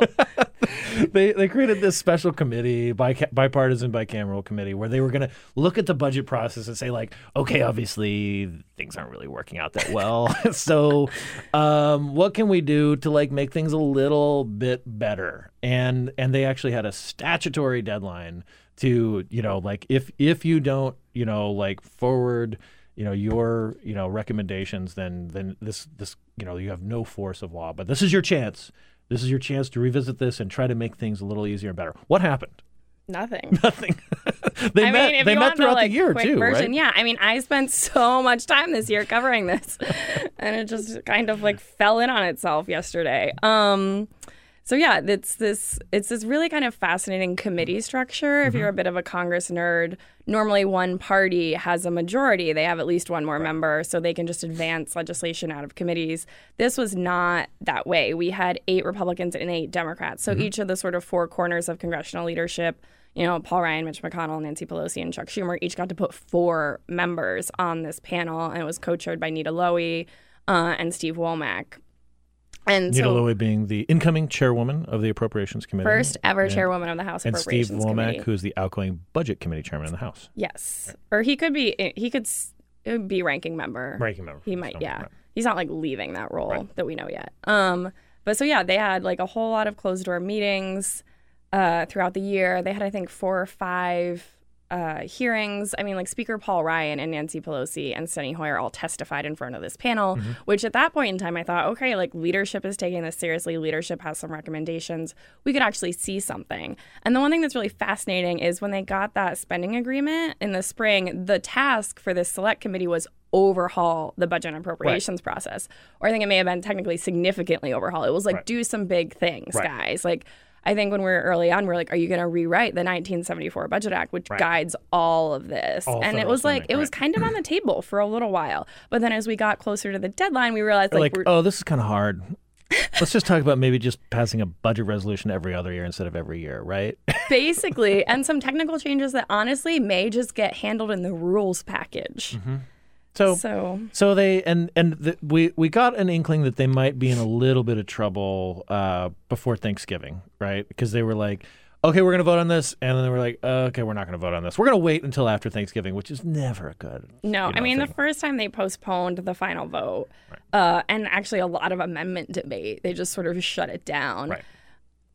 The red flag sort of went up, and I was checking with a lot of sources, and I was basically hearing back like mm, things may be really on the rocks here. And then they postponed it again earlier Right. this week for like a day and a half or something, and I was like, "This is just it's done." And what were like some of the underlying causes? Was it the, was it the, I mean, were the Democrats being like, you know what, we're going to be in the majority in the House next year. We don't need this. We can, you know, we, we can do some of this stuff, as you said, like we either in the rules package that they pass at the beginning of every Congress, or or it's just like we don't need this. We don't need to put ourselves out there. And you know, honestly, finding the time for it might have been difficult. You know, between now and, and the and the end of this this Congress. So what why what were the reasons that it that it fell apart? Because in the end, like four of the Democrats didn't even vote; they just voted present. Yeah, Right? this was real surprising. Uh-huh. Um, so what we heard, um, particularly from Democrats, was that there's no agreement for Senate amendment debate between Mitch McConnell and Chuck Schumer. Okay. And so one of the big concerns that we heard uh, towards the end of this process was that there was a concern on the Democratic side that they had come to this, what is relatively minor changes, but still bipartisan changes. And if it gets through the 60 vote cloture threshold in the Senate, you could then add amendments with just a simple majority, which Republicans have. And so there was a lot of concern on the Democratic side of this turning into essentially Republicans' dream overhaul bill Right. And it wouldn't be bipartisan anymore. And so if you got through that, theoretically, you could have had Republicans do sort of a Christmas tree amendment process in the Senate where they just made it like a really Republican overhaul. And then if you look at the margins in the House still during the lame duck and the fact that Trump is the president, there was a lot of concern on the Democratic side that this thing could have gotten really out of control really mm-hmm. quickly. Um, and they wanted some type of sort of, even I think just behind the scenes amendment agreement from Right. Mitch McConnell that he would sort of fill the tree and like prevent random members from offering amendments that weren't agreed to ahead of time. Right. And so it fell apart like basically all legislation falls apart. like it, it, it, and, and it ceased to be about a noble package of things and became just another kind of football. Yep. So, um, all right, good times. So much fun. so there are there there is there was some like big time news though coming out of the House. Uh, the, the during this week the the uh, House Democrats elected their leaders, or in, in Nancy Pelosi's case, the speakership. Uh, they nominated her for speaker, and that's there's going to be some drama there. But they also um, are they started picking the leaders of their committees on the Republican side, uh, the, these ranking member slots, and I mean, for the most part, a lot of the a lot of these are already there. I mean, all these all these in place. But in particular, the Appropriations Committee, which is typically like looked upon as one of the most powerful, if not the most, as the purse strings in the House. Keep saying that all day, every day. all- every, every day, every day. um, it, it's the, they're making history uh, th- this week, and what is that history? Yeah. So, uh, Nita Lowey, representative of New York, who's a Democrat, is expected to become the panel, the House panel's first chairwoman in January. Of course, Barbara Mikulski, Democrat of Maryland, was the Senate Appropriations Committee's first chairwoman. Um, but alongside her, as the ranking member, you're going to have Kay Granger, Republican of Texas, and so this is going to be the first time. I love this. Like Peter, like th- this is the this is the moment if we had This is- dramatic music. Dun, dun, dun. So this is the first time since the House Select Committee on the Beauty Shop Real Thing was eliminated in 1977 that you've had a chairwoman and a female ranking member on a House committee. You're welcome, America. In fact, Like- add that to your True- congressional true trivia fact. night. The, the the select committee on the beauty shop. And why were there no men on the select committee on the beauty shop, Jen? Do I really have to uh, answer uh, that? pro- well, It I was mean, the I- 70s. I- yeah, it was the seventies. I, I mean, I think the 60s a little bit. men too. may have spent more time in hair salons in the seventies than they do now. I mean, have you seen those? Guilty as charged. Yeah, have you seen those perms? Yeah. you know, you don't get a beard like that uh, Yeah. just on your own. Jen, No, no, this know. is not. This just didn't happen overnight. but take care of this thing. So uh, also like bizarre fact, but you're used to this because you work with me. Uh, this shirt that I'm wearing, I bought this in downtown Helsinki in May. Oh yeah. And in a department store uh, where I ran into Nita Lowey and her husband. because and and it, it was one of those just incredibly odd things where I was I was in Helsinki, you know, as one does. You know, you, you go to Helsinki in, in the summer. It's actually really awesome in, in the summer. It's beautiful. There's a lot of sunlight. People are going crazy because it's like beautiful weather. Everybody's very like out and about. The food's great. Um, and I was there with my my wife Fawn, and we were just like taking a little vacation. And we were walking in downtown on on like a Tuesday or something like that. And I said to her, I said, I think that's Nita Lowey you know that that that, that I mean, and and she's like, eh, you know, like you know, I mean, there could be a million people who look like that in the world, right? Maybe not. Um, uh, but uh, you know, like I, I was like, okay, maybe not, maybe not. And then the next day, the weather suddenly got cold, which apparently it does in Finland, uh, even even in the middle of summer. uh, and and I went in. I was like, I haven't got a, you know, I only had like short sleeve sh- sort of shirts and so forth. So I went into this department store, and and like, and there she was again, and I'm like. I now I know this is Nita Lowey, and there was there was some conference, you know, there there was some sort of like uh, U.S. Russia relations conference going on, and they had been to Tallinn in in uh, Estonia uh, earlier, and, and it was mainly taking place in Helsinki. So like this is a this is my Nita Lowey sweater. Uh, the, this will forever be the Nita Lowey sweater. And she's also just awesome to sort of talk to. So she's Oh, a, she's yeah. she's a great person to interview because she's you know she's just sort of a delight. She is a true like kind of politician. Yeah. So, what's up uh, for what you- you've got uh, one more day of uh, you know of, of the work week, Jen, uh, and and we're also you know this is a good uh, spot to end on because we're almost out of time in this half hour.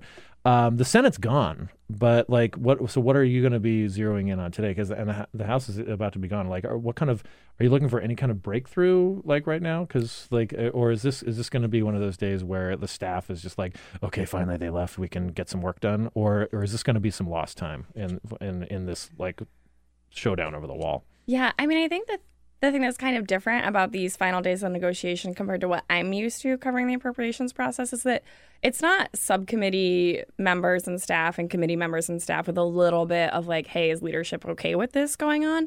It's really just the border wall issue, which is essentially going to have to be worked out with the four corners of congressional leadership and the White House. And so this isn't really you know, they need approps staff in the room for the technical stuff. If you Mhm. start breaking down rescissions potentially from previous fiscal years, back money, yeah, yeah. Mm-hmm. clawing back money that's as unspent, and then maybe trying Mm. to claim it as new money. We're not really sure what types of like budgetary magic are going to happen in the next you know week or so, but They're going to find some money under the couch. Is that what you're saying? Like they're. Gonna... I mean, that's basically, yeah. I mean, 900 million is just, uh, in the context of congressional appropriations, is not a whole lot of money. Well, uh, good luck uh, in in these trying few days uh, Oh, as we try to figure you. out what's going on. And uh, and if for for those of you listening, you can follow Jen on Twitter at Jennifer Shutt. That's two T's in in the Shutt. Uh, good luck uh, in in the next few days. Thanks. All right, we will be back uh, with Brandon Wetherbee, the uh, managing editor of Brightest Young Things and host of the podcast You, Me, Them, Everybody, and we're going to wrap up with him and some of his observations about things we started with. Take the Bill Press Show anywhere you go. Download our free podcast, search for The Bill Press Show on iTunes, and catch the highlights from every show. We are back uh, for the uh, last 30 minutes. Beautiful 30 minutes. Uh, I call it the best 30 the, the best 30. We are we're going to be best uh, in, in, in this uh, segment uh, of, the, of the Bill Press Show. We are joined by Brandon Wetherbee, uh, my friend and editor of uh, Brightest Young Things, managing editor of Brightest Young Things, and he's the host of the podcast You, Me, Them, Everybody, as well as like five or six other podcasts uh, for, for yeah, we need more podcasts. That's the you know, issue. like, um, actually, though, th- this podcast, I don't know if you heard, you were here when we are when Jen and I were talking about Yes. this one, the the Congress Two Beers In. Yes. I I mean that is like that's one of those ones you'd need to to listen to at least once. You know, it's it's it's it's uh it, it's pretty great. Uh, but you can follow Brandon on Twitter at ymte. And uh, we're going to talk uh, about penthouses, not penthouse pets, but penthouses, never like real this would happen penthouses. to me. Yeah, Peter. Peter's like, whoa, her? For the first time all day, you have my attention. Do you need to explain what that seg- what that comment was about? Because I think a majority of people under the age of forty might not. Might not know about Penthouse magazine. No, no, no. They know Penthouse magazine, but the "I couldn't believe it would happen to me" thing. yeah, so Penthouse used to have these letters from fans. Right. Uh, Madam Xavier, uh, uh, right? Uh, Xavier Holl- Hollander, or whatever was her, was her name? pro- possibly, I don't remember though, as much detail. Uh, but th- That's just, just what I heard. I mean, it's what I read in the articles in Penthouse magazine. but this was me reading the articles. This was Yeah. proof that people read the articles. Yeah, So, and yes. people would write in their fan fiction or uh, quote unquote real stories. Right. I never thought this would happen to me, but there I was washing my laundry when the neighbor that I had a crush on came into the laundry room and started washing her laundry as well, including the clothes that she was wearing, and then they would detail their sexual escapades. That's the the letters in Penthouse. That was a thing. And I, I know we weren't planning on talking. We were talking about physical penthouses, not the uh, magazine penthouse, or the the, seg- the the the part of the issue of penthouse that most people don't necessarily remember. But I think this segues perfectly. Sorry about running the show now. No, this no, no. perfectly into This is why what I invited you. always happens. we're going to discuss. We're going to discuss what's going on, or what maybe have has gone on in the Trump Tower, uh, specifically in the penthouse, and. The idea that anybody cares about Trump is only because people heard what they wanted to hear. People read Penthouse because they read what they wanted to read. Like people know that's never going to happen, and if that did happen, it'd be incredibly sad, and there'd be a lot of mental issues, un- undealt with sexual trauma that would lead to all these things. That's not discussed. What's discussed is the quote unquote fun stuff. Anyways, here we are in 2018. 2018 and leaving leaving aside now uh, at least for this part of the segment this part of the show the um, the publication penthouse Yes. but going to the uh, actual potential penthouse uh, you you, uh, you mentioned a there's a story in, in BuzzFeed uh, that that's sort of piggybacking on some of the Michael Cohen Russia Trump Tower news and uh, it's kind of fascinating Yeah, this came out late last night, and by late last night I mean like 6 p.m. So in D.C., there's been like 10 other stories. And when I say D.C., I literally mean only Washington D.C. follows it this closely. That was not uh, a poor. Now I'm saying a poor word choice, and I can't even get the words out. I sound drunk. It's 8:31 a.m. All right, here we go. Uh, the article is the Trump organization planned to give Vladimir Putin the 50 million dollar penthouse in Trump Tower, Moscow.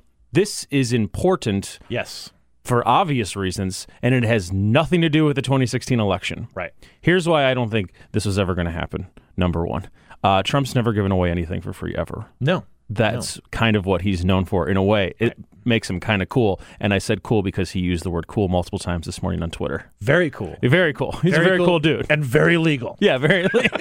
Very stable, very cool, very legal. to be fair, it's pretty cool. You know what I mean? he's using the word correctly. He's not, he's he is. That's a pretty cool thing to do. And he spelled it correctly. I could totally see him spelling it K E W L. That would also be legitimately cool.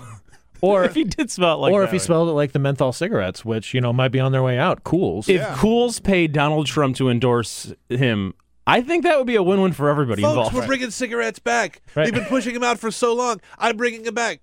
Folks, I smoked cigarettes my whole life. Look at me. Oh, that's so great. So, anyways, uh, you you were kind enough to ask me to do this show a few days ago. We, we went through a lot of things we might discuss, and then within the, the 24 hours when we initially discussed it, everything has changed, and that's the norm At, now. at one point, we were talking about maybe let's talk about the Chicago mayor's race. Yeah. You being a pro Chicagoan, that seems like uh, not a good idea. But it's there's there's so much happening there. Anyways, let's get back to this. This is not new in any way whatsoever. Right. Now, I know that you've discussed the USFL on the show. You and I have gone on length about the USFL. The USFL was the uh, only real competition to the NFL in the existence of the NFL. Is that fair to say? Yeah, I mean, some people would say the World Football oh, League Oh, sure. had, a, had a chance, but they, they didn't. They hardly got off the ground. Yeah, they- you know, like it was like a year plus or something like that. And also, you're not going to be able to change the name of the most popular sport in the world to make it the American sport of the world. So, like, that was never going to happen. Anyways, back to the USFL. Trump was an owner of the New Jersey Generals. Right. A lot of people don't realize he didn't actually, he wasn't part of the formation of the league. He got in on year two. He bought that team for less than $10 million. Wow, That's not a lot of money. it's forty million dollars less than the penthouse in Moscow. Exactly. so this is, and keep in mind, this is 1983. So adjusted for inflation, he spent under $25 million to own a professional sports team. That is a deal. Now, a deal. he did two things that were really, really smart. And a lot of people don't want to give him credit for anything, and that's silly. Number one, he got Lawrence Taylor an amazing deal, and Lawrence Taylor never played for the New Jersey Generals. Instead, the New York Giants bought out that contract. Trump got paid, and Lawrence Taylor got paid. Trump got paid twice. That's amazing. That's a good deal. in terms Lawrence of Taylor sports. got paid twice. Lawrence Taylor got paid twice. That's a good deal. Also, Lawrence Taylor headline WrestleMania. We're not going there yet. Okay. He did. It was a horrible WrestleMania. He faced Big Bam Bam Bigelow. Anyways, uh, guys, no politics. Catch up here. Don Shula, Right. the most famous coach of the Miami Right. Dolphins the of all only time. co- the only coach to uh, to coach a perfect season. The That's a big Yeah. In 1983, Don Shula almost went to the New Jersey Generals. Right. There was one thing that stood in the way. Do you know what that thing was? He wanted a condo. He wanted a $1 million condo in Trump Tower in New York, and Trump would, would not agree to that. right. Okay. Let's play some hypotheticals here. If Don Shula gets that condo, if Lawrence Taylor ends up playing for the New Jersey Generals, I think there's a really solid argument to be made that we have two professional football leagues right now. Right. We don't one have one spring, one in fall. Exactly. And we don't have Donald Trump as president. But because he would not give away a $1 million condo adjusted for inflation, that is $2.41 million, because he wouldn't give away $2.41 million. There- there's a house probably within a block that's two point four million dollars, right? I mean, on Capitol Hill, which which Trump would probably regard as a dump. well, to be fair, it is a dump. The city is full of rats, number one. And that's why it's a good city. It's Chicago versus D.C. and the rat population. Did you know that? I didn't. Yeah, we're, we're number one. Deal with it.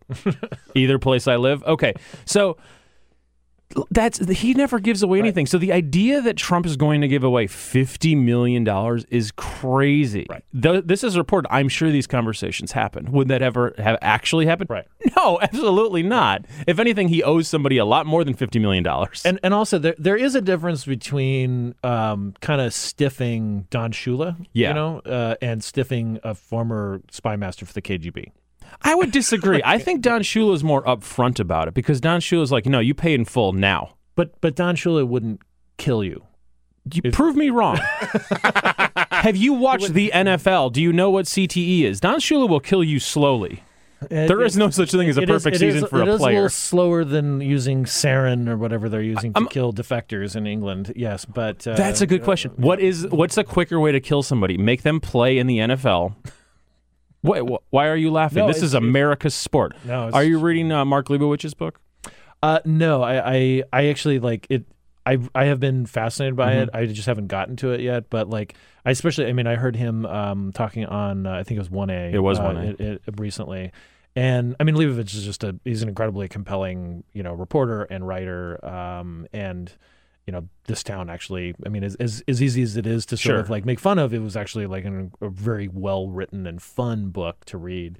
Uh, I thought so, and I and I I felt like there was also the way that he was talking about it. There was especially the stuff about his father, about because his father was a, a, a an Not immigrant, yeah, and- not from America. and and didn't he he talks about like wanting a, a, a normal dad, you Mhm. know, that that liked football like all of his his friends did, and and it, you know, it, I thought like okay, there is aside from just the you know what I would expect to be some like sort of hard hitting reporting uh, and and good writing. There's it sounds like there's a lot of heart in this. There is a book, lot of heart in this book, and there's a handful of references to Vince McMahon in the in the start of it, bec- Mhm. and he com- and compares Trump to Vince McMahon and all that stuff. But then he doesn't take it further, Mhm. and that's what I'm here to do. No. because I wrote a book about that. So, Yes, anyways, it- the Donald. the Donald how Trump turned presidential politics into pro wrestling. It's a plug, people. It's on Amazon Thank you so much for. Th- and and probably Goodreads too, right? Yeah. Great question. Yeah. I will never be able to answer that. I can't read or write.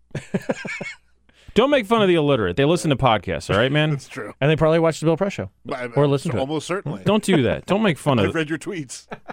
I'm deleting all of my tweets, by the way. You I'm are? slowly deleting every tweet. I have, if you go to my Twitter page right now, there's maybe 15, and then as soon as I do the show that I do, and then I'll delete it, and then plug the next show and consistently delete.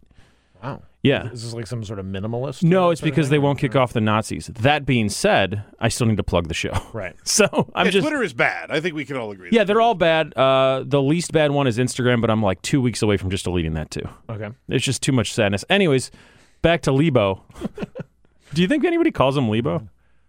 I think he Uh, just did. I, yeah. Besides me, So I, I don't. I don't know. I mean, like, I, I honestly like he he works right next door to to my office as a roll call downtown. So maybe if I you should if I knock on the door him- and go, "Hey, Lebo," and if he answers, the answer is yes. Or he's like, I'm calling security. right. One of the things that I think he's done really well in this book is to establish the club-like atmosphere of Mhm. the NFL, and this like really relates to what's going on right now with Trump. Um, Trump never felt part of the establishment, be it the NFL, hence the USFL. The NFL wouldn't let him in. And this is where racism really gets in the way. Because of his racism, he ran for president and he won. Is he a racist? No. Is everything he says or does racist? Absolutely. Does that make you a racist? I don't know. Probably. What do words mean? Anyways, so uh, if Trump just spent that $10 million he bought the New Jersey Generals with and use that to buy an NBA team in the 80s and use the exact same racism, he would have made billions of dollars. That is the story of the Los Angeles Clippers. You don't need to be part of the club. And you could still be racist, just be part of a different club. And it's that rejection of the club like atmosphere that's really caused everything that's happening right now. It's very sad.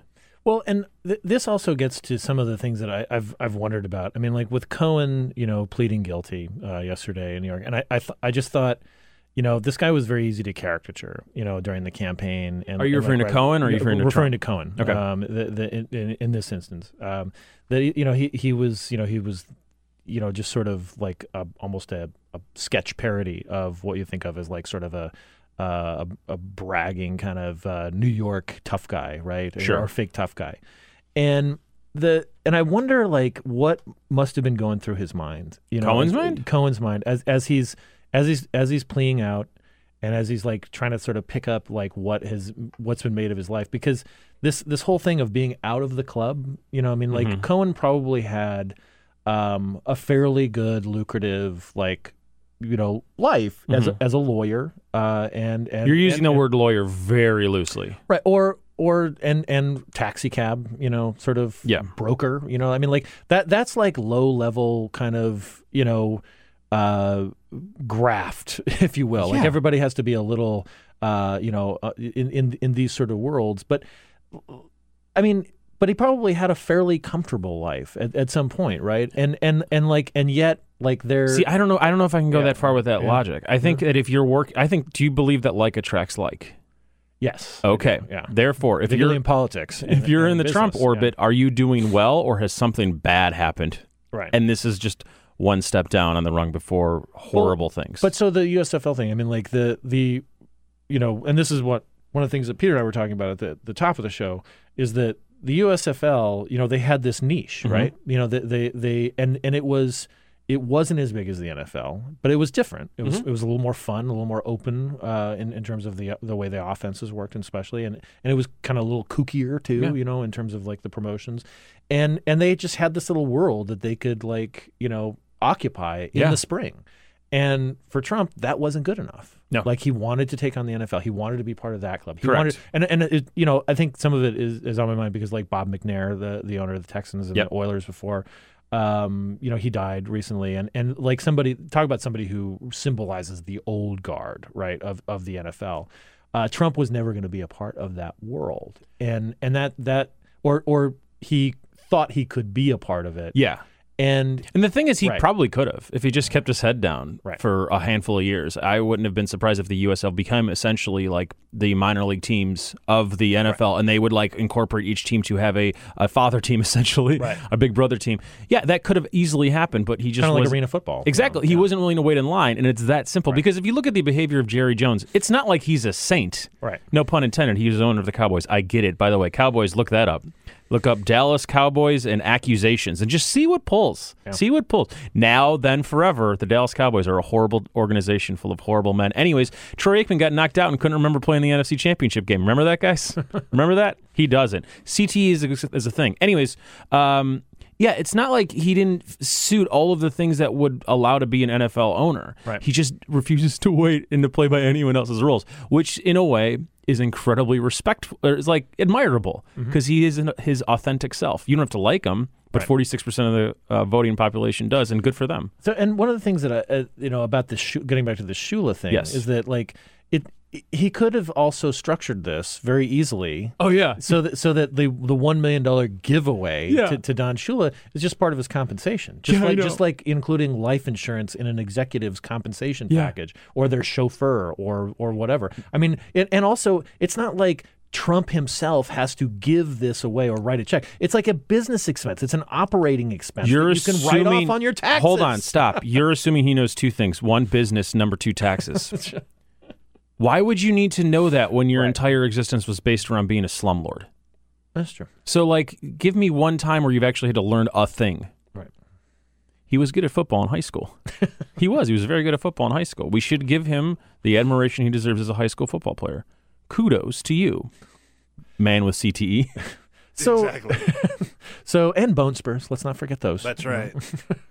If what I mean, how he how he got them, you know, who knows? It could have been a football injury. It could have been. Could have been just wearing bad shoes. It could have been. Yeah. Uh, There's so many things I want to say that I just know, like I will tell you off mic, but I can't say now because they're very inappropriate. But you would laugh and you would have so much fun listening to me say those things. Well, I've just Are been you sh- sure you don't want to try a few? No, I don't. I Peter's just- like, what? I want to keep my job um, because it all relates to what we're discussing now. But it, it, it's Listeners gonna, love that. it's going to come off as anti-American. You know what I mean? Uh-huh. So that's all. So, but getting back to Yes. potentially anti-American activities, um, the the the Cohen pro, uh, pleas, Mhm. you know, on, on Thursday, uh, that he lied to Congress about the extent to which they were discussing developments in Moscow. I mean, th- this, the, you know, we had we played this clip earlier where you know Trump right before he got on Marine One to you know go to Air Force One and, and go to Argentina, he, he's like, I uh, Michael Cohen is lying, Yeah. and yeah, yeah, yeah, why don't we play it real quick? He's lying about a project that everybody knew about. I mean, we were very open with it. We were thinking about building a building. I guess we had in a form, it was an option. I don't know what you'd call it. Uh, we decided, I decided ultimately not to do it. There would have been nothing wrong if I did do it. If I did do it, there would have been nothing wrong. So I mean, I just just those few words right there. He's lying. Everybody knew about it. Everybody didn't know about it. Yeah. Uh, if I did it, there was nothing wrong. I mean, he's really covered all of his bases, and it's and and and I think this is the thing. I mean, one of the things Peter was saying is that like the DC press corps has finally started to, to catch up to to how to cover him because the follow up question was was asked like, well, if you know if Cohen's such a bum, then why did you employ him for twelve years? Yeah. Um, and but like the the it, it's hard to untangle all that you know Is stuff. it? It well, if you're if you're just sort of coming to it, it, it it's kind of like if you're just walking down the street and somebody just punches you in the face. Okay. I, I mean, it, it's sort of distracting, you know, like because you don't you don't you don't. I'm not gonna disagree. right, right. So you don't you don't expect that like someone would just you know that, that someone would just come up to you and punch you in the face. So it really sort of takes you back. Maybe. Um, but if if that happens enough times, then you get to you get to like protect yourself, right? You get to like sort of prepare yourself for the fact that somebody might come and punch you in the face all the time. So that's kind of like Trump, covering Trump. You know, it, it, as as a as, particularly for political journalists, there's a, you know the, uh, for a long time, you know, like the way that you cover politics was like there was this sort of give and take with politics. Trump knows how to dominate these, Yeah. these like interactions. Yeah. So people are st- finally starting to get like the the way the the way to cover that. But ultimately, though, one person who is not impressed by this and not intimidated by it and not even interested in following what he says, except when it's in a deposition, is Bob Mueller. Now you're speaking for Bob Mueller. You don't Yeah. know that. No, I, well, I would, I would guess. You would that guess. The, the, yes, I would guess that the former, much like we guess on on on, we use educated guesses. To, Sure. You know, talk about people's mindsets and what they're thinking. Is that I mean, this seems, if nothing else, a fairly meticulous prosecution. It seems that way. it does seem that way. But it also seems that uh, okay. Would you be surprised if the Donald was president was not president in six days, six months, or six years? I, I nothing would surprise me Exactly. anymore. I wouldn't Right. be surprised if he had another term. I wouldn't be surprised if he's got three terms. He could figure it out. I'm not betting against this man. I would never bet against him or Vince McMahon because like they always figure out a way to win. I wouldn't be surprised if in six days he resigns because he figures out, you know what? Let's just do this Trump Tower Moscow thing. Didn't he just say I miss New York? Like he, he said, uh, what what was that? That that I saw that pop up. Like I miss New York. I mean- You know, he, he said that recently. I mean, I'm That could just be an old clip. That's Not- just true. We all know that. And by New York, he means one specific floor and one specific tower on one block where no one likes him. right.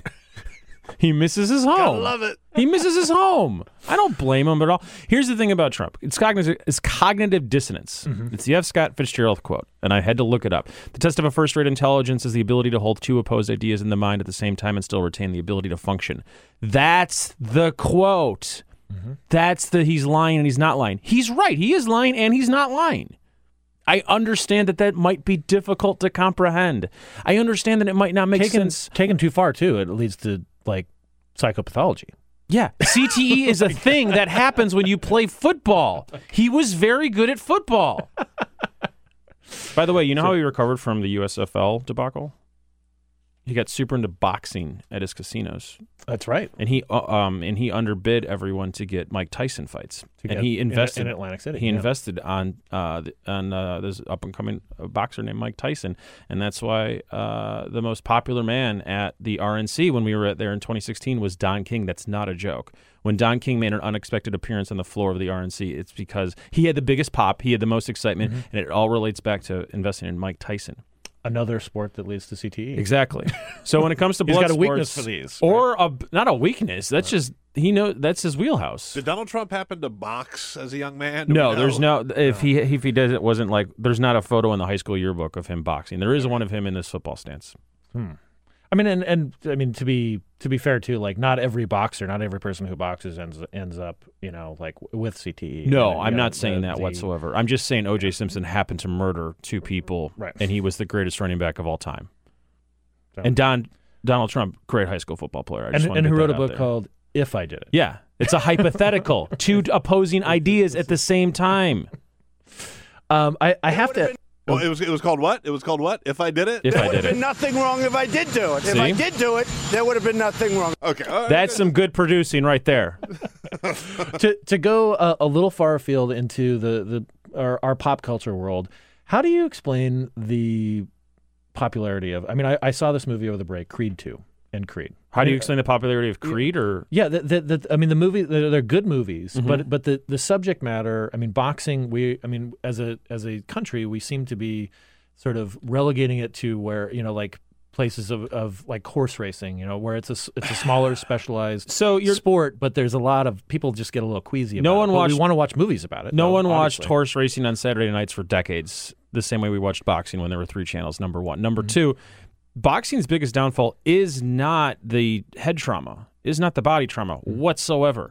Uh, that's the number three. Number one is there's like 10 different federations. So who is actually the champ? Is it Canelo or is it one of these other dudes? There's too many promotions. That's the biggest problem. The second biggest problem is the mob. Organized crime makes it not desirable. It, it's horrible. So, like, are you even going to get paid to risk all this? And then number three is the head trauma. So, like, that that's the issue. Mm-hmm. Uh, I've answered all of your questions. Thank you so much. No, and also, and why why is Creed two? Why is uh, Sylvester Stallone Is it Donald just a Trump's good? Is it just a good movie? you know? Well, no, it's Michael B. Jordan is like one of the most charismatic actors there is. He made Michael Jordan a name that's okay to have. That you're not Michael Jordan. Like that's incredibly difficult to do. He was in two different Marvel movies, and no one even remembers Fantastic Four. That's how good Michael B. Jordan is. to for, to be able to forget that movie. Is and they are confront. They did confront a lot of that stuff in uh, Creed, and um, I think Rocky Balboa did a really great job of making Rocky Five forgivable. Mhm. And uh, it's I I enjoyed the Rocky trilogy, not trilogy at this point, because it never was. I enjoyed the Rocky series way more than Star Wars. Really? I think there are way. It's the exact same hero's journey, Mhm. but it it's it makes way more sense. The least, the things that make the least amount of sense in Rocky are Sylvester Stallone's brother singing a, above a trash can on fire in Rocky One, and then all of Rocky Five. But if you take away the trash can scene, Rocky One is like the most romantic film of 1977. It's Annie Hall without the creepiness. right, just with a little more blood. Yeah, it's so much better. Brandon, thank you so much for Thanks for Trevor. having me. Yeah, I mean this is great. We got to Also, plug that movie, Rocky. Brandon also brought me books. This is the, this is what friends do. Uh, so thank you very much, and uh, follow him, friends, uh, at YMTE. He is the host of the podcast. You, me, them, everybody, and he's just an awesome dude. Is the Bill Press Show.